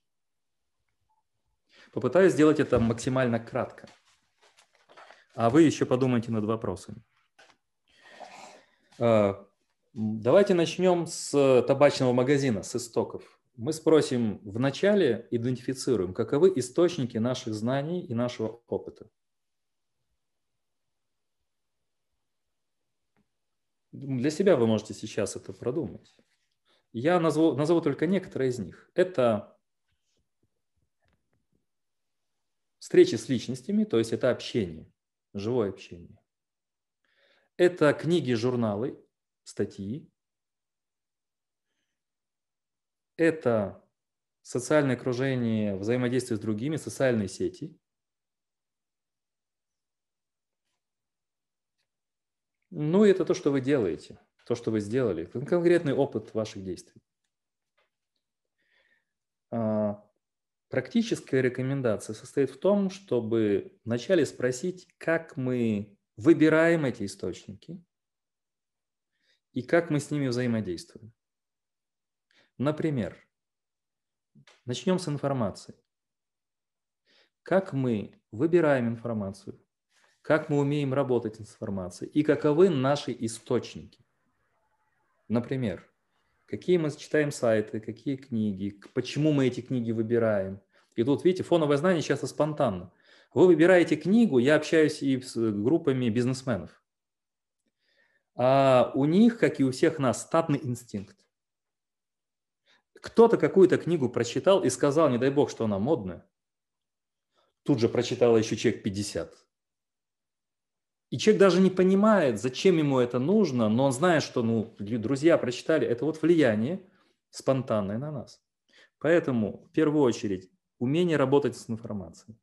И мой совет всегда выбирать только качественные книги и журналы.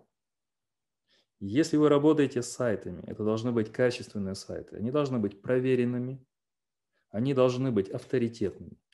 Если это книги, то это книги известных издательств.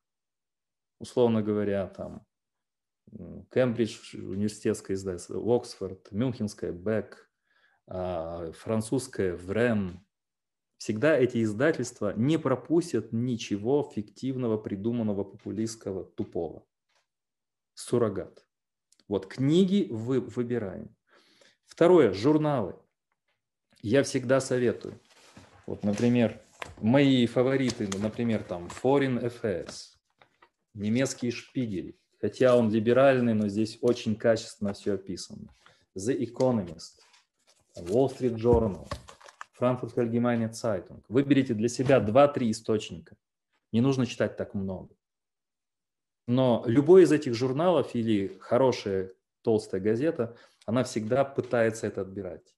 Конечно, там может быть, конечно, там могут быть партийные линии, но вы учитесь это различать. Итак, книги, журналы. Третий момент. Как мы работаем с ними? Мы учимся читать. Это еще один шаг. Вот я сказал о базовом уровне информация, отбор информации. Теперь, а как нам с ней работать? И мы на Кова Гуру, и есть у меня видео на канале, где мы говорим о том, как читать. Как читать книги, как читать журнальную статью, как обсуждать, как дискутировать, вести дебаты. Это формирует критическое мышление. Лучше всего это делать в группах. Конечно, большинство источников мы читаем дома одни. Но сделайте так вокруг себя. У вас есть друзья, у вас есть близкие, чтобы вы могли какие-то книги или журнальные статьи, или какие-то фильмы хорошие обсудить. Это важно для нашего сознания. То, что мы обсудили, то, чем мы поделились с другими, остается с нами в проясненном, более осознанном варианте. Я это знаю как лектор. Чем больше ты проговариваешь, тем больше ты сам понимаешь. Чем больше ты хочешь донести мысль до другого, просто ярко передать, кратко что-то передать, тем больше для тебя это остается понятным. Умей взаимодействовать с другими. То есть вот это второй уровень. Как читать книги, как читать журналы, как их обсуждать, как вести дискуссии на эту тему. Третий уровень. Всегда очень важно описывать.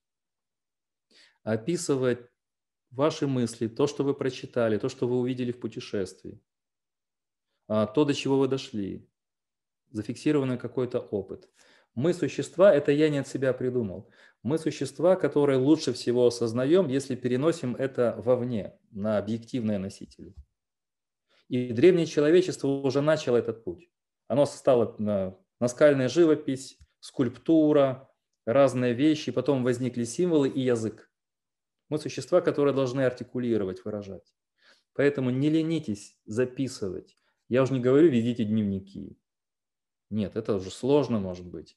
Но, по крайней мере, делайте записи, структурируйте, рисуйте схемы, описывайте мысли, состояния, идеи, стратегии. Это еще один вариант. И следующий шаг, то есть я вот выстраиваю эти моменты – к чтению и общению, конечно, добавьте а, расширение и э, усложнение вашего жизненного опыта.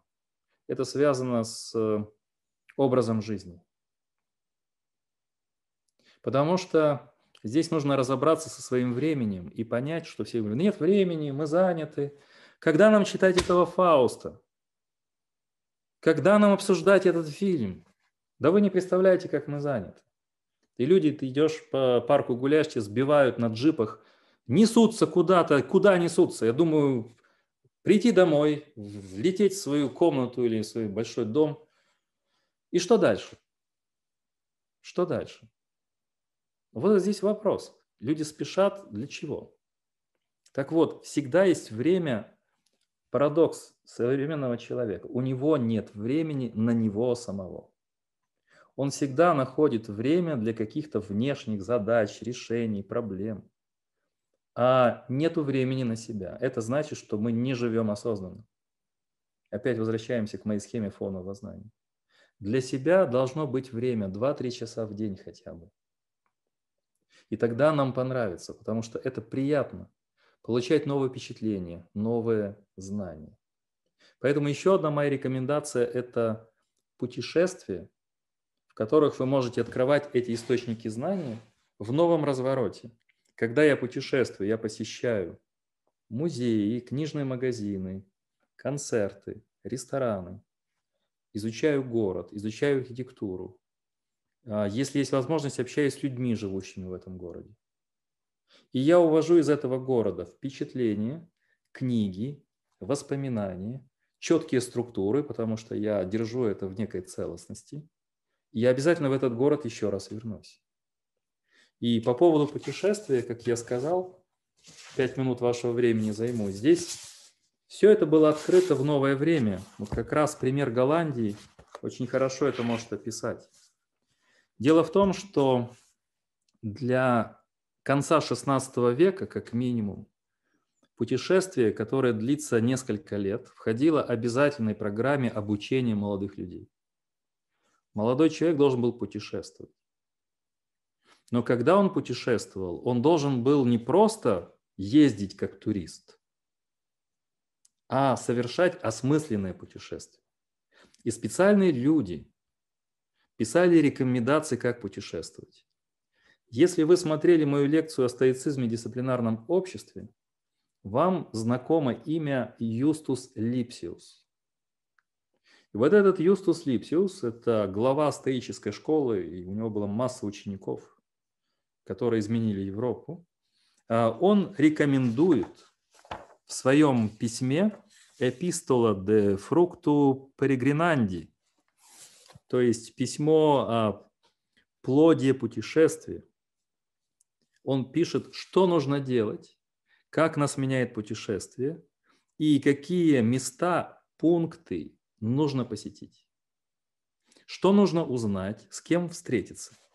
Я только себе несколько, вам позволю несколько процитировать вещей. Итак,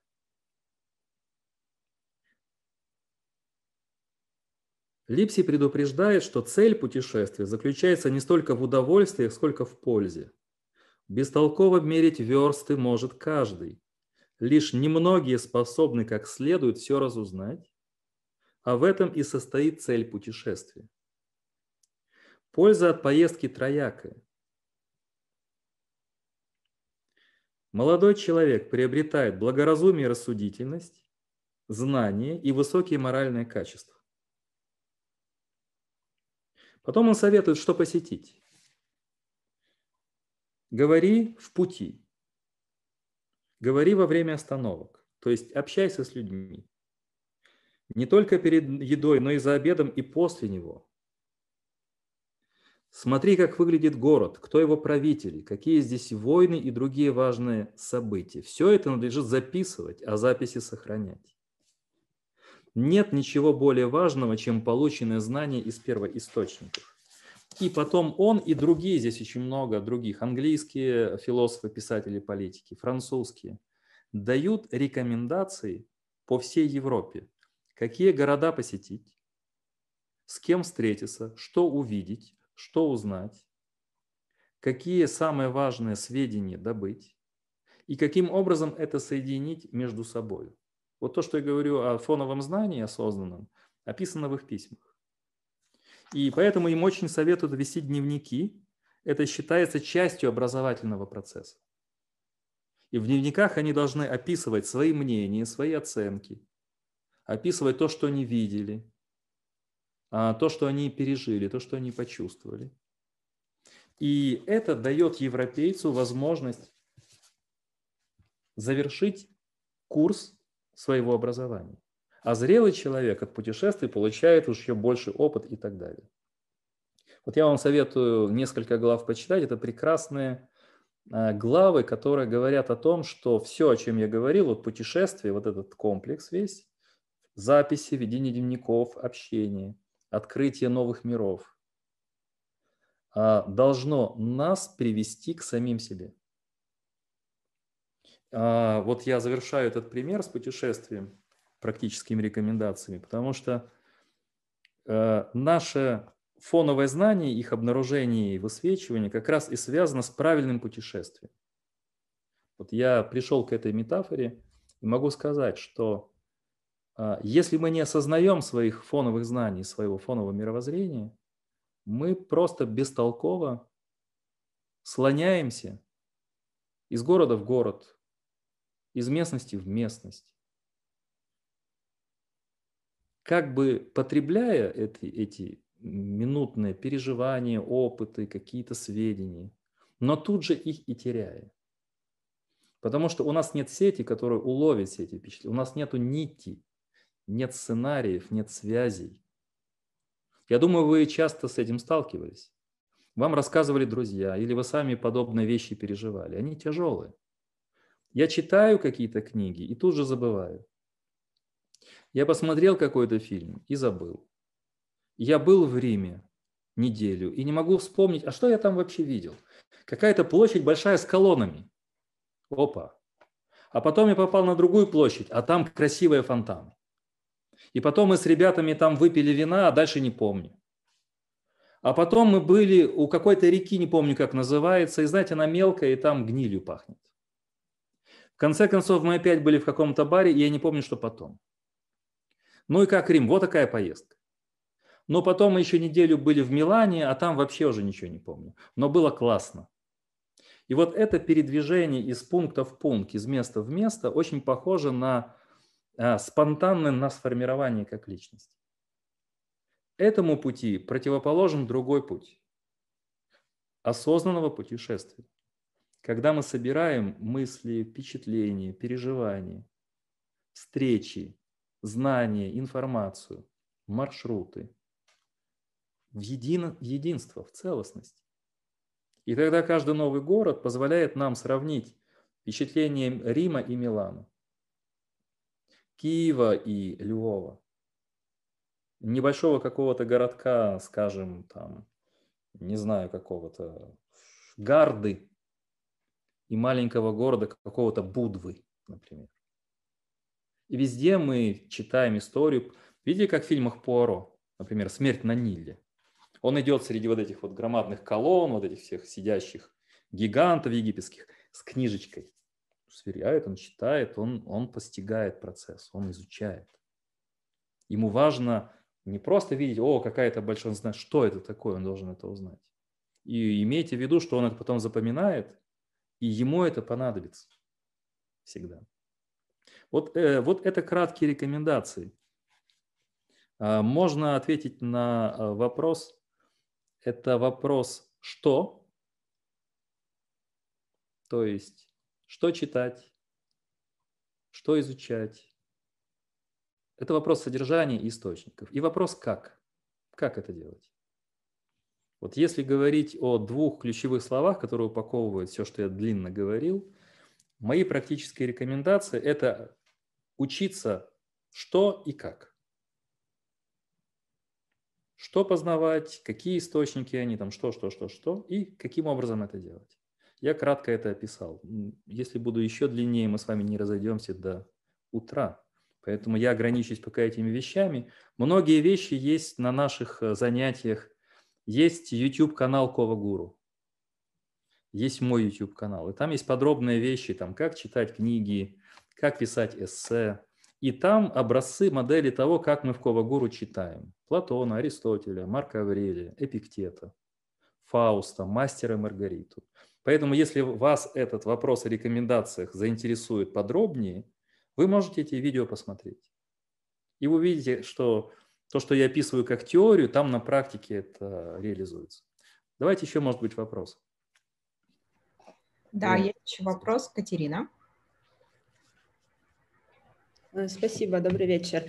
У меня, как и в прошлый раз, больше дополнение, чем вопрос и ваши, ваш комментарий к этому. Э, к тому, что вы сказали ранее касаемо физиков. Э, я просто тоже читала э, недавно биографию Ричарда Фейнмана, и меня поразило, что как бы это было меньше, чем сто лет назад, но тем не менее, насколько широко образован он был. Он в своих переездах еще до Манхэттенского проекта поехал на полгода к Уотсону, когда тот занимался структурой ДНК, просто потому что ему было интересно. И вот э, из-за широты своих фоновых знаний, то, как вы говорите, что они интуитивно могли открывать некоторые вещи, то есть э, именно широта восприятия позволяла им проникать вглубь вещей. Но если посмотреть на сегодняшнюю науку, если ее еще можно так назвать, здесь человек заточен как инструмент на, не знаю, постижение чего-то одного. Физика, химия, не важно. Он ремесленник, конечно. Да, и, возможно, именно раз, что узость этого восприятия не дает им ничего нового открывать, потому что правда такова, что со времен Эйнштейна нет больше новых фундаментальных открытий в физике. Ну, грустно, но правда. И э, как бы сейчас все в науке построено таким образом, что она не может быть независимой, она больше не может э, открывать что-то новое, потому что, например, на Западе существуют гранты, то есть какие-то ученые со своими проектами борются за финансирование. То есть не каждый работает в своем направлении, а есть только вот один финансовый фонд, и чья идея лучше, тот и работает. И тут же еще начинается вот всякая вот эта политическая вещь, то есть политкорректность. Если кто-то что-то не то скажет, то он уже там больше не рукопожатый, денег ему не дадут, в приличный университет его не возьмут, что абсолютно никак не связано с его достижениями, с его работой. Так. Можно ли считать, что современный мир в целом не, э, ну, даже в свете ваших последних видео о пропаганде, о как бы о том, о чем не принято, чего, что принято и что не принято обсуждать сейчас в общественном пространстве, в медиа, что современный мир как система настроен на сужение фоновых знаний людей, нежели на их расширение. Он больше в этом заинтересован, потому что тогда и массы становятся более контролируемыми. Вот, вот такой у меня Попробую по пунктам ответить. Вначале о Фейнмане как раз я с Алексеем говорил, и я упоминал то, что меня поразило. Он в зрелом возрасте стал рисовать. Он стал художником. Кроме того, что он изучал там, биологию и прочие вещи, художник. Второй момент. Я бы отличал ремесленничество от профессионализма. Конечно, современному миру, как и миру перед нами, нужны профессионалы. Нужны люди, которые хорошо знают свой предмет. Но дело в том, что раньше профессионализм, он был связан также с э, вот этой универсальной, широкой, мировоззренческой картиной. Сегодня же профессионализм ограничивается ремесленным э, вот этим вот упором на то, что ты конкретно делаешь. И я сейчас, вот я скажу очень спорные вещи, и ругайте меня, критикуйте, пишите э, гневные комментарии. Знаете, мне не интересно внутренне значительная часть вот естественников, которых я вижу в YouTube, слушаю, я имею в виду американцы, там, британцы. Вот э, у меня было три видео о Сапольском, это вообще такое божество для многих. Но мне, я не вижу в нем глубины. Это при какой-то постановке профессионализма вот этого, да, ремесленничества, человек всегда так или иначе достигнет каких-то результатов. Или там, не знаю, вот Крауса мы упоминали, который ведет себя вызывающе на дебатах. Да, он профессионал в своей сфере, но он поразительно закрыт для каких-то других э, побочных вещей. А почему это опасно? Вот сейчас я сделаю третий шаг в ответе на ваш комментарий и вопрос. Потому что все вопросы в 21 веке, в том мире, в котором мы живем, переплетены и взаимосвязаны. И мы видим, чтобы решить любую, любой вопрос, там, изменение климата, э, пандемия, социальная справедливость, попытка уйти от авторитарных режимов, попытка э, сохранить и развивать науку, они предполагают много компетенций. И если у специалистов, например, возьмем там вопросы изменения климата, что, кто тут задействован?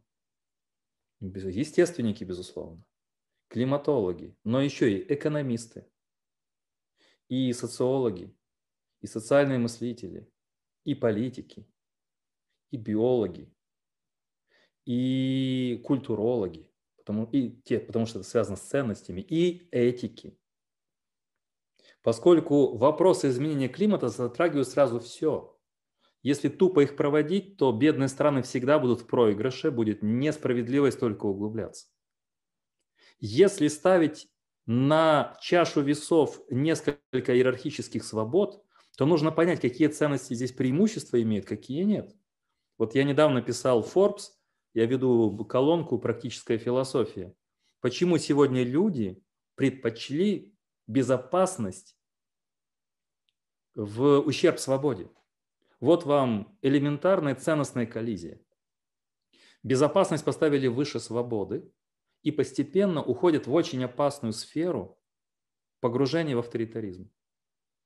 И вот это, что я хочу ответить более кратко. Сегодня любой образованный человек должен видеть многие связи, выходящие за пределы его узкой специализации.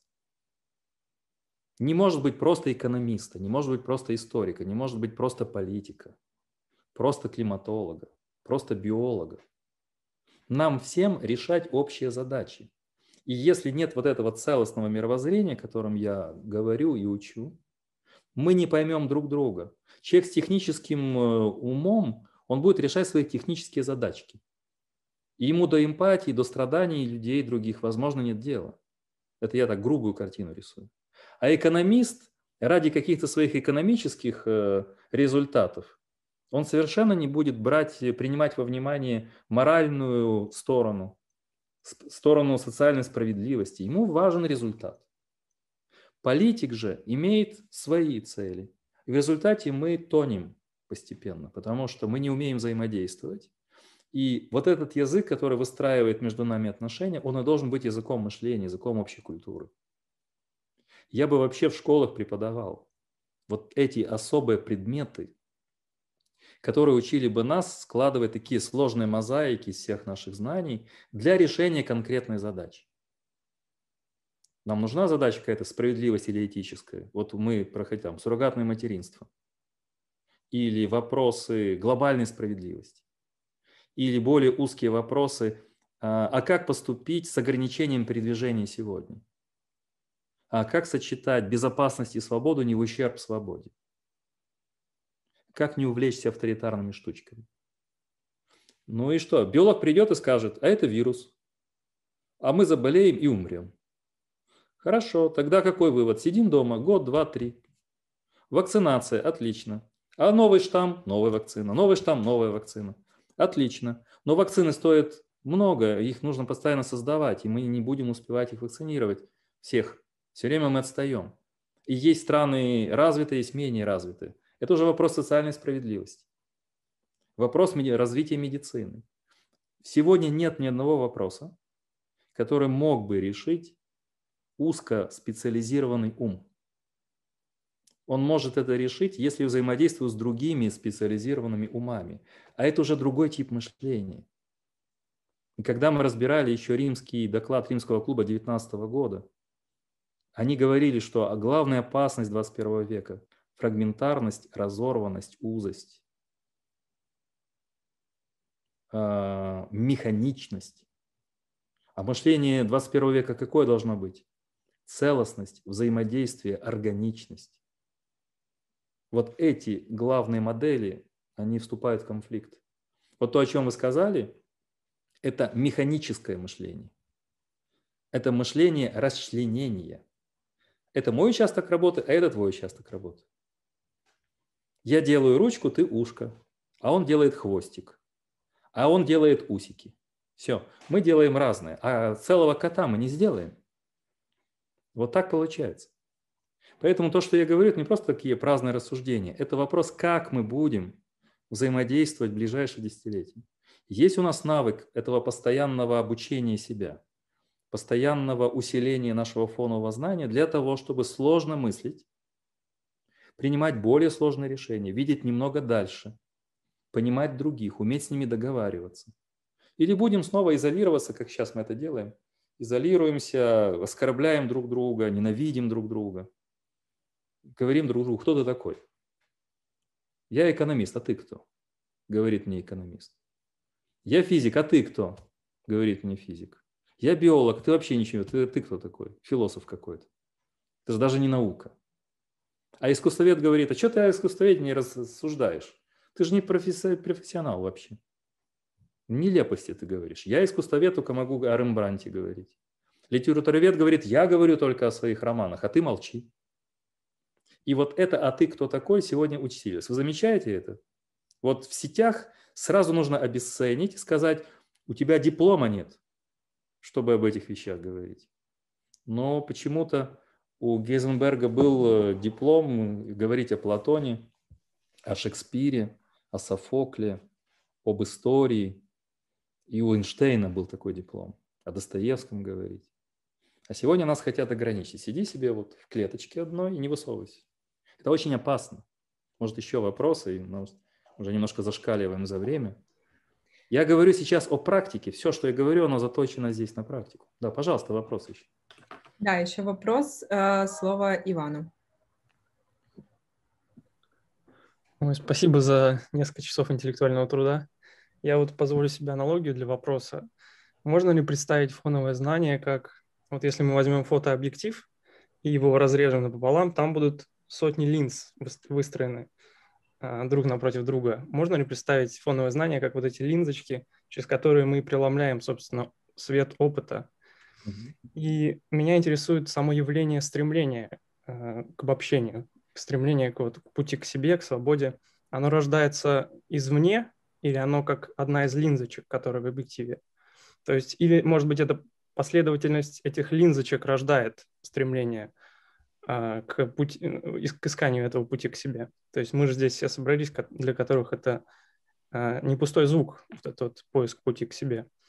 А, и опять же, к этому же те люди, у которых нет этого желания к обобщению, к структурированию себя, они э, как бы еще это не нашли или просто у них нет этой линзы и не будет. Вот. Сейчас я думаю, думаю, как это было проще. Ну, во-первых, э, вот этот образ линзы принимаю, это образ Платина, не Платоник третьего века нашей эры. Он именно так описывал мир идей в уме космическом. Каждая идея – это прозрачный, кристально-прозрачный как бы шарик, и все это прозрачно просвечивает друг друга. И то, что пропускается свет, здесь, например, новый свет, пусть будет новая прочитанная книга или разговор с интересным человеком. Вот этот лучик света, он тоже просвечивает все мои знания. И тут же мы видим, насколько там много этих линз, или насколько мы богаты внутренне, чтобы видеть все нюансы, чтобы понимать человека, чтобы вести с ним разговор, обсуждать какую-то тему. И вообще просто поддерживать хороший разговор, это уже нужно. Это первый момент, то есть, видите, это плотин. По поводу мотивации, по поводу интереса и поиска. Это одна из загадок. Загадок э, личности, загадок каждого из нас. Поскольку я в этой сфере живу и работаю, я вижу, что есть вещи, которые может помочь учитель или преподаватель, или каждый друг, собеседник. Это э, пытаться подавать мир или ту или иную тему в необычном, парадоксальном свете. Потому что обычное знание энциклопедий, Википедий, старых монографий, оно все подает как хорошо известные, нудные, вот такие серые блоки. Первое, что должен сделать, должен сделать учитель, а, взорвать эту систему, сказать, хорошо, там, Колумб открыл Америку, вот я к своему старому примеру возвращаюсь. А, Голландия победила Гаусбургов, э, там была лучшая наука, цвет искусства. А почему, собственно? Чем Франция хуже была? Чем была хуже Испания? Испания вообще моду задавала. Во-первых, а куда понесло? А что Колумба понесло в Индию? А, а почему вдруг маленькая страна завладела всей мировой торговлей? Голландии. Вот эти вопросы, почему Карл V отрекся от престола на вершине своего могущества? Он, фактически он объединил всю Европу. Это Габсбурги, это была и Священная империя, вся Испания, там куча-куча всего. Это как бы такой суперорганизм. И вот на вершине он сказал, нет, не получилось, я ухожу. То есть нужно находить а, такие вещи, которые удивляют, ставят задачу, ставят в тупик, создают такие парадоксальные ситуации и через них создавать как бы квазидетективные входы вот эти. Чтобы в ответ в сознании породить желание, а действительно, оказывается, все думали, что это все знают, но на самом деле это непонятно. А по, может я попытаюсь объяснить или узнать? Все считали, что это понятно, а мы видели, что нет – и мы пытаемся вместе разобраться. Давайте поймем это, давайте осознаем это. Вот еще раз к Шерлоку. В мире много очевидностей, которых никто не замечает. А давайте заметим, давайте попробуем. Это, возможно, такая стратегия. Во всяком случае, э, я повторяю свою старую формулу. Э, открытие знаний, удивление, мотивы без личностного присутствия невозможно. Должна быть личность как посредник, И поэтому нам важны учителя, так важны, и мы ими дорожим. Потому что именно они открывают нам интерес к математике, интерес к искусству, интерес к классической музыке, к Платону, в конце концов, а, была не была, даже к рэпу и к шансону, который я терпеть не могу, простите, кто слушает рэп. Но кто-то вам это открывает. Иногда бывает, если рэп притянуло и интересно. Ребенок мультики смотрит, ему никто эти мультики не открывает. Мультики современно так сделаны, что ребенок не может оторваться. И вот здесь я изобрел другую формулу, это завершаю ответ на вопрос. А дело в том, что мы спорили э, в одной из групп, э, что вот с Андреем, когда я отвечал на, э, на вопросы патронам на Патреоне, и он сказал, Кривцун который, у нас много Андреев, а что вот все-таки можно ведь игры делать и через игры втягивать людей в образование. И сейчас очень много таких интересных игр, где ребенок или взрослый человек, играя, что-то узнает. Я сказал, да, это важно. И те разработчики этих игр, прекрасные люди, от них многое зависит. Я только за эти игры. Но я говорю, есть одна угроза. Игры втягивают нас, подобно наркотикам, затягивают нас, а знание – это иногда стоп-команда, когда я сам должен переориентироваться, перебросить внимание в другую сторону. В играх я зависим. Игромания затягивает меня, как мультики ребенка. А в сознательном подходе к своей системе, фоновому знанию, я сам должен все-таки быть автором. То есть, по-другому говоря, в игровом варианте, например, компьютерных игр развивающих, меня система тянет, втягивает. Она делает меня зависимым от тех алгоритмов, тех ходов, которые придумал автор. А в выстраивании своего знания я активный, я создатель игры. Эти игры могут мне помочь. Но если я только через игры захожу, я полностью пассивный вовне, я иду по этому потоку. Сознание же более свободная, творческая вещь. Я должен учиться сам. И вот здесь мы подходим к умолканию. Здесь я должен умолкнуть, потому что тайна мотивации, тайна интереса не раскрыта. Мы можем искать разные эпохи, разные учителя, разные капканы, лову, мышеловки для того, чтобы поймать интерес, э, поймать удивление, поймать мотив. Но гарантий никогда нет. Поэтому сегодня важно писать книги, статьи, читать лекции, расставляя вот эти вот э, капканы, мышеловки, притягивать. Но они сами по себе механически не сработают. Это большая проблема.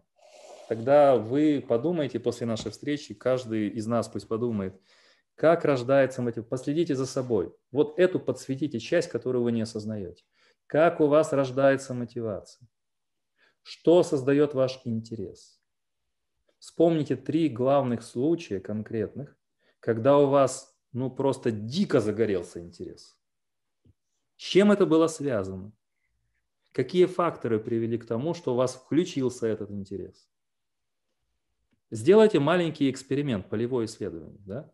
Исследуйте источники своей мотивации и условия порождения вашего интереса. Возможно, это поможет вам дальше попадать в эти источники и мотивацию каким-то образом пытаться не то чтобы контролировать, но иногда ее сознательно запускать. И, возможно, вам получится иногда сознательно запускать интерес. Но для этого исследуйте себя. Видите, опять этот пример, мы возвращаемся к началу беседы. Можно иметь мотивы и интересы, но не осознавать, как это возникает, как это спонтанно происходит. А можно попытаться спросить, а как это? Из каких источников рождается, что может меня заинтересовать и почему. Если меня интересует что-то примитивное и пустое, ну, хорошо, но я должен тогда понимать, что у меня странный какой-то интерес. А это мне нудно, это мне скучно. Это уже странно. То есть вы получите реальную картину себя. Вот там, где вам интересно, это что-то ну, может быть примитивное. Там, где вам нудно и надо сверхусилие, это как раз стоящее настоящее. Значит, что-то нужно куда-то идти, пойти в путешествие, попрактиковать. Вот нудно слушать Бетховена. Ну, попытаться раз, другой, третий. Пригласить яркого человека, пусть он объяснит, что это такое. Какой-то там, знаете, есть много людей, которые прекрасно объясняют музыкальные произведения. Вот в Киеве у нас есть такой пустовит, Александр Витальевич. Включитесь с пустовитом, он вам расскажет, что в, это, в этой сонате Моцарта. И все. И вы от Моцарта не оторветесь. Вы будете его слушать сутками, сутками, сутками. Еще, может быть, пару вопросов, и мы завершаем. И потом резюме небольшое. А, хорошо. Есть такой вопрос от Ирины, а, а, но он такой немножко на шаг назад. Она спрашивает, выходит, что первый шаг к разотождествлению со своим фоновым знанием есть осознание собственной несвободы. И второй момент.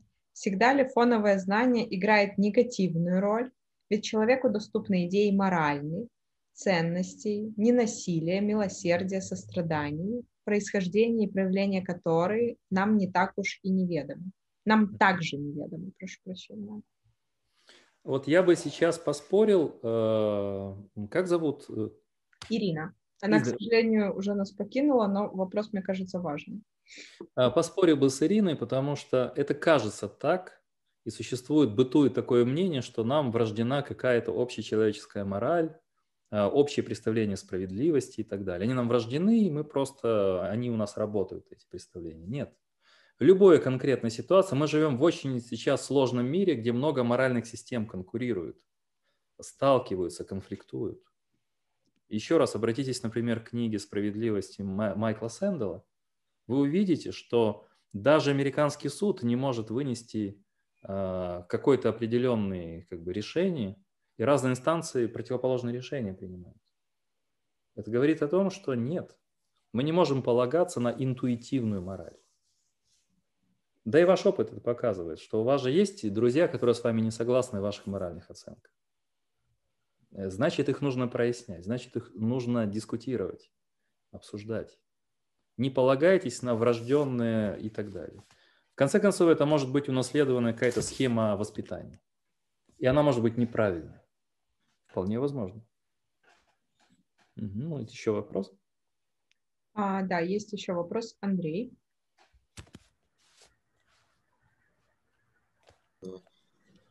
У меня еще один вопрос возник, но я не знаю, хватит ли времени. А, мы много говорили, вы много говорили сегодня о важности прояснения фонового знания. Меньше времени уделили, как практически это сделать. И у меня еще такой вот вопрос в этом направлении. А, каким образом можно прояснить собственные ценности? Может быть, если времени маловато, вы порекомендуете что-то почитать, какую-то литературу, может быть, эм, какое-то видео в Ковагуру, а, именно вот на это, в направлении этого вопроса. И еще одно небольшое замечание по поводу вообще нашей эм, темы в целом. А, когда вы говорите о подборе а, каких-то источников знания, анализа собственного мировоззрения, построения его, ну и прояснения фонового знания и накопления фонового знания. Мне кажется, здесь пропущено одно звено. И э, это звено целеполагания. Э, мы проясняем свои фоновые знания и выстраиваем мировоззрение в каком направлении. Э, пример, допустим, человек интересуется э, искусством, соответственно, он будет подбирать э, книги больше по искусству, подбирать э, какие-то сайты, авторитетные источники, авторитетные издательства по искусству больше. А кто-то занимается IT, э, у него будет другой набор тоже авторитетных источников.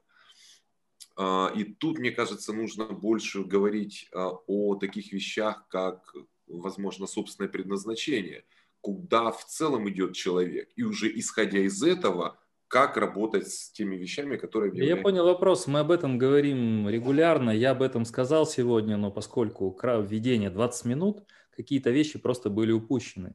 Я говорил, что фоновое мировоззрение, оно и предполагает эти установки, стратегии и цели. Только когда это неосознанно, цели в нас действуют сами по себе. Мы думаем, что у нас те или иные цели.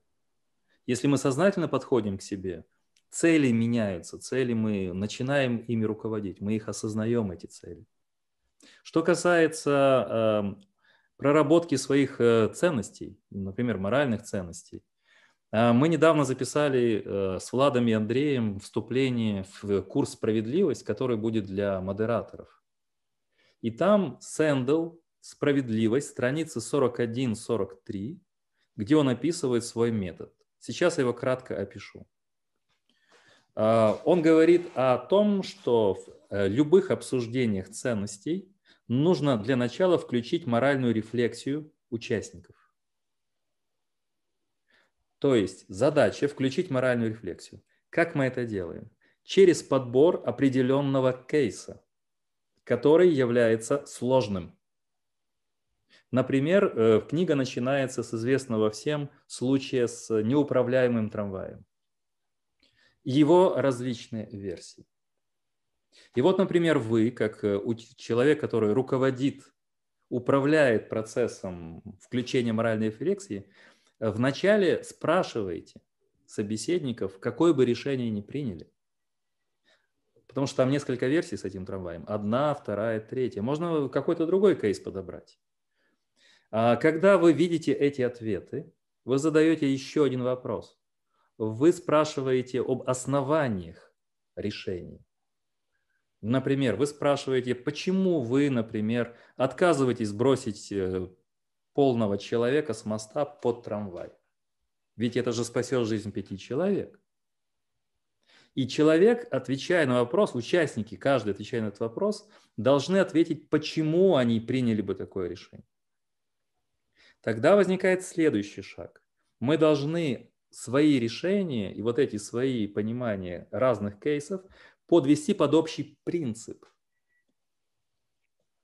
Это еще более сложный интеллектуальный шаг. То есть, когда мы говорим о нормах, о определенных моральных ценностях, мы их подводим под общий принцип. Это сложная интеллектуальная процедура. Ну, например, это может быть принцип утилитаризм, в данном случае теории справедливости, или либертарианство – или это может быть другой какой-то общий принцип. Мы, то есть мы учимся идти от конкретных кейсов к основаниям наших решений, которые потом подводим к общему принципу. Следующий шаг, завершающий это, потрясающий. Мы наконец-то понимаем, какой принцип заложен в нас при принятии тех или иных моральных решений. Мы часто не знали об этом. И тогда возникает следующая стадия. Мы понимаем, что этот принцип на самом деле нас не устраивает. Или наоборот, мы можем его прояснить и усилить. То есть возникает следующий шаг. Или отбрасывание, или усиление нашего принципа. То есть возникает работа, понимаете эту схему? Разбор кейса, попытка дать решение, подвести под это решение основание, и под несколько решений по разным кейсам подвести ваш общий принцип, открыть его.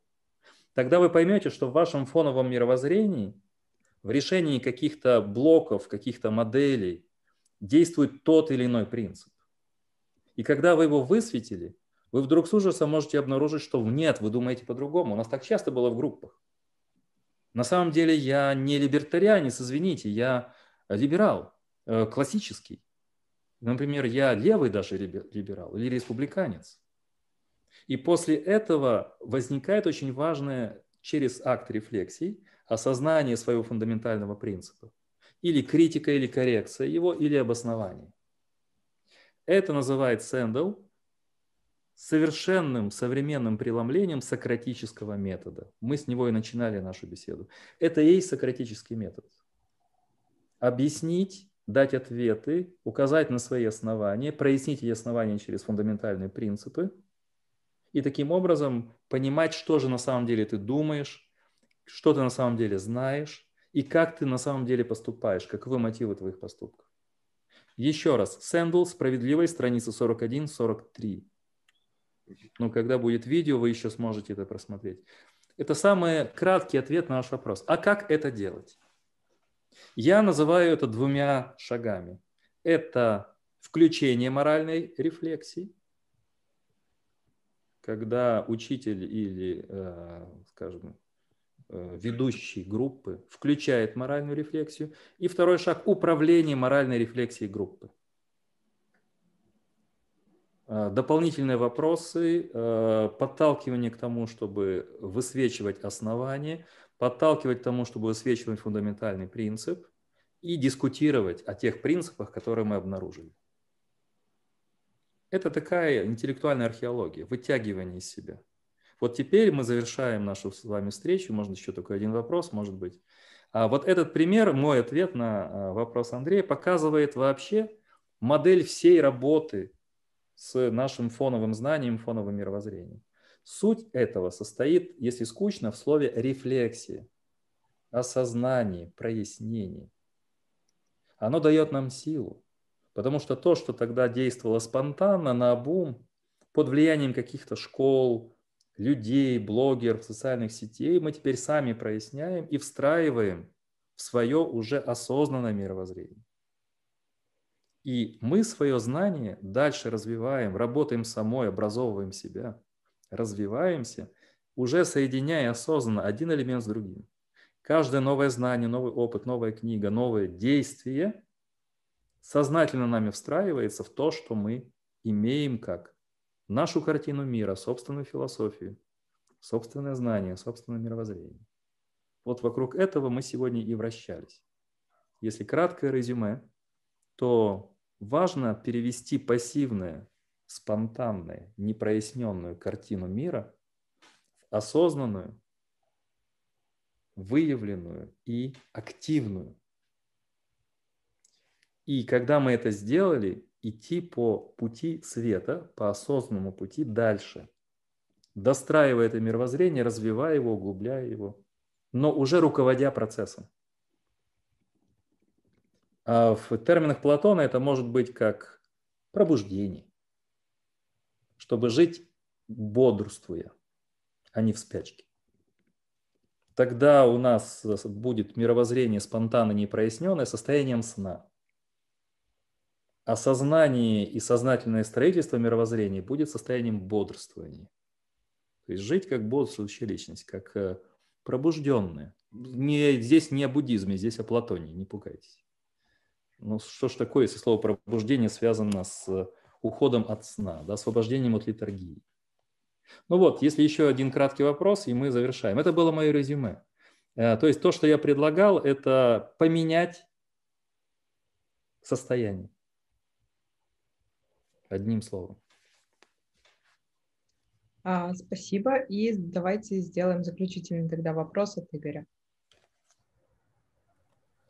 Спасибо большое. Э, я, вот мне очень любопытно, как соотносится априорное знание с фоновым знанием.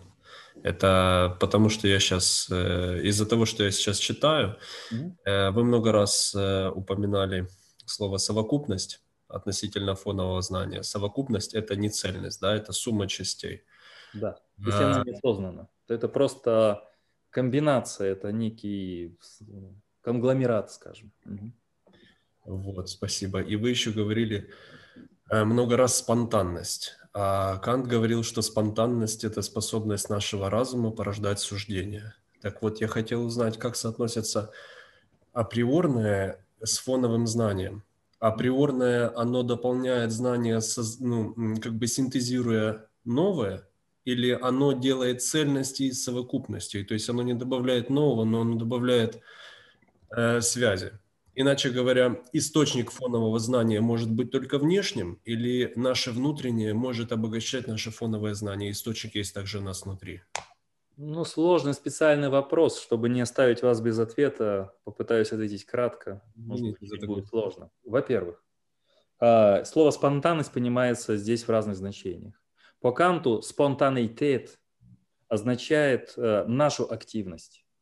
Данные о мире приходят нам извне, а спонтанность в моем словаре – это неосознанное действие. В словаре Канта это активная деятельность мы соединяем данности и создаем, полагаем предметы, конституируем предметы. По Канту априорные знания, априорные формы конституируют объекты, предметы, извините, из многообразия данностей, которые мы получаем. Второй момент. По Канту этих априорных форм всего 2, 12, 3. Две формы чувственности, 12 категорий рассудка и три идеи разума. Все. Это знание очень просто. Это априорная структура, это базовые синтезы. Все. А я называю этим фоновым знанием многообразие всех знаний, которые мы получаем. Естественно, науки, опыт, эстетический опыт, моральный опыт, конкретное знание конкретных наук, то, что мы пережили. Понимаете? Априори это фундаментальные структуры, их немного по Канту. Априорное знание – это вот эти структуры. Пространство-время, 12 категорий, три идеи разума. Идея души, мира, Бога. Все. 12 плюс 3, 15 плюс 17 форм всего-навсего. По Канту это не вопрос «что», я по-другому бы ответил. Это не вопрос «что», вопрос «как». Это то, как мы объединяем многообразие знаний в единство. Вот что такое априори. Я же говорил о содержании нашего знания. Ну что же, это может быть концовка чуть-чуть сложная, но я очень хотел бы, уже от себя такое слово напутствие перед праздниками, очень хотел бы, чтобы быть в этот разговор был бы для вас э, полезным и полезным практически. Все, что я говорил, я не вычитал из книг. Конечно, я читал много книг, слушал много умных людей. Много делал, много ошибался, чего-то удалось достигать. Но все, что я говорил, это мой личный опыт, который до сих пор он длится. И я вижу, что с э, возрастом интенсивность и умение обучаться, умение переживать в полноте только увеличивается. Вот если стать на этот путь, это путь, который приносит удовольствие, он доставляет счастье. Он доставляет вот этот постоянный приток интереса, открытости и направляет нас, то, что Андрей Кривцун говорил о целях. Опять же, а наши цели становятся сложнее, многообразнее. Человек, который начинает с физики, потом начинает рисовать, Фейнман. Человек, начинающий с философии, он подключает другие компетенции. Наши цели изначально узкие. Они углубляются, они становятся более сложными именно в процессе вот такого пути осознанного. И в конце концов эта цель, да, себя реализовать, э, реализовать свое призвание реализовать свое призвание. Это не является что-то конкретное. Это и есть путь. Призвание, оно совершается в путешествии полном. Это не написать книгу, не написать симфонию, а это пройти этот путь. Ну что ж, хорошо, тогда надеюсь, что вам это было полезно. И э, встретимся на разных площадках, практикумах, потому что, ну, понятно, что за два чуть-чуть плюс э, часа времени – не входило в мою задачу подробно давать практические рекомендации. Я их постоянно даю в своих фильмах. Для меня важно было собрать этот образ сейчас для вас и проиллюстрировать несколькими рекомендациями. Вот такое было мое намерение. У вас было два состояния – сна, бодрствования, пассивное, активное. Роль фонового знания и осознание того, что же мы на самом деле знаем и к чему можем быть способны. Вот это самое важное. На что мы способны? Чем мы можем быть? Кем мы можем быть?